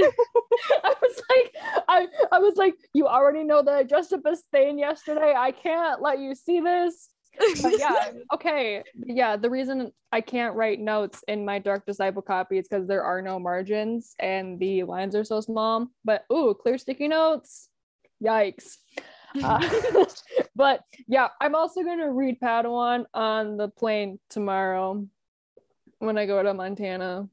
So I will actually get on the Padawan train, and then I might bring Last Shot because even though I said I was gonna read it like three weeks ago, I still haven't touched it. this is new for me. I, I read Shadow of the Sith and Rise of Skywalker back to back, and I haven't been able to read a book since. Oh wow, you're just like me for real. Join the, join the illiteracy club. Illiteracy club. Yay. like, God, I don't even know what I'm gonna read next. I've I still haven't even touched the Tales of the Bounty Hunters book that I said I was gonna read and why I had such a hard time reading Shadow of the Sith. Haven't even picked that up. But Oh, gee, think have I wonder- the Legends I- one. yeah, with I have that one. uh IG88, Yeah, yeah, yeah, I Dengar, for that. Zuckus. Uh-huh. Yeah, I have. But that one. gee, I wonder what else I should read. Rebel Rising. Solo novelization. Listen, I ordered Most Rebel wanted. Rising off of Amazon. I my copy should be here by now. This is in Amazon's hands now. Wait, Hayden, have you read Dark? Disciple yet? Yes, I'm not that uncultured. You're the I one that has. Right. Emily's the one that hasn't. Okay. Nah. Yeah. Oh, oh, F F Enfys Nest needs to show up in Andor. You sure have not read the one piece of media in which proves how feasible that truly is. Ugh. Can I can I not have my simple little head canons based on based off the information people tell It me? doesn't, it doesn't need to be a head canon. It doesn't need to be a head canon. there's I canonical proof. I do need Enfys Nest because I need my ginger representation again. So true. Um Yeah, everyone thinks that someone mixed up me and Erin Kellyman, and I was like, uh, first off, she's also mixed. I am not. I was like, I was, So I was like, that is a person color. I was like, that's a person color. I know that she's like pale, but I am. We both have curly red hair. That's really where it ends. like, okay. like Falcon and the Winter Soldier era, the amount of people in my comments being like, "You look like Erin Kellyman." I'm like, "No, I No, don't." you don't. the true ginger representation of, of in Star Wars is gonna be my appearance in the High Republic Phase Two, based on the High Republic I was show. gonna say Bo-Katan. Also Bo-Katan. Um, there is Mara Jade, but bringing her into canon is a whole can of worms. oh no, Um, please keep, keep gonna- her out. It doesn't make sense out. anymore. if you were to bring her Bring in, leave her her as in- assassins, but make her a lesbian, and then it's Oh, Yeah, no, I, Then no, it's I was like- gonna say it's lesbian Mara Jade and gay Luke Skywalker. I was gonna say duo. actually she is the same age as Rey and they're girlfriends. There we go. Yeah. Figure You're so right. Let's piss off the fanboys even more. Wait, wait, wait, wait, wait, wait. The vision. Kira And Mara Mara Jade. oh, Just motherfucker. Because all the other yeah. one is Fennec and Mara Jade Oh, too. Yes. Oh my gosh. Just make Mara Jade a lesbian, and Yeah. then her and Luke are just It's a good gay and compromise. lesbian um solidarity BFFs. So, So true. true. Yeah. Um, well, Okay. thank yeah thank you everyone for listening to our attack of the clones rewatch episode featuring kels uh you should definitely check out their podcast the queer ascendancy available on spotify and every other major I podcatcher believe I forgot to sa- shout out that earlier. In the don't worry bestie I always I always forget. I'm like, whoops. Sorry, Becca. Yeah. Their their podcast the queer ascendancy is just mwah, chef's kiss. Um Thank you you. can you can follow us on our socials. Those will be in the description as well as tagged in the tweet in which we post our episodes in um again if you have any questions or if you have any suggestions for us you can send us an email at kesselrunrelaypod at gmail.com uh, we will be having an author discussion um, sometime in the near future. I am setting up a form in which you can submit questions to the author. So if you keep an eye on our Twitter, maybe turn on our Twitter notifications, uh, you could be the first to know when those question submissions open. Um, but overall, thank you guys for listening to this episode, and may the force be with you. Swag money. Oh Stop. my God.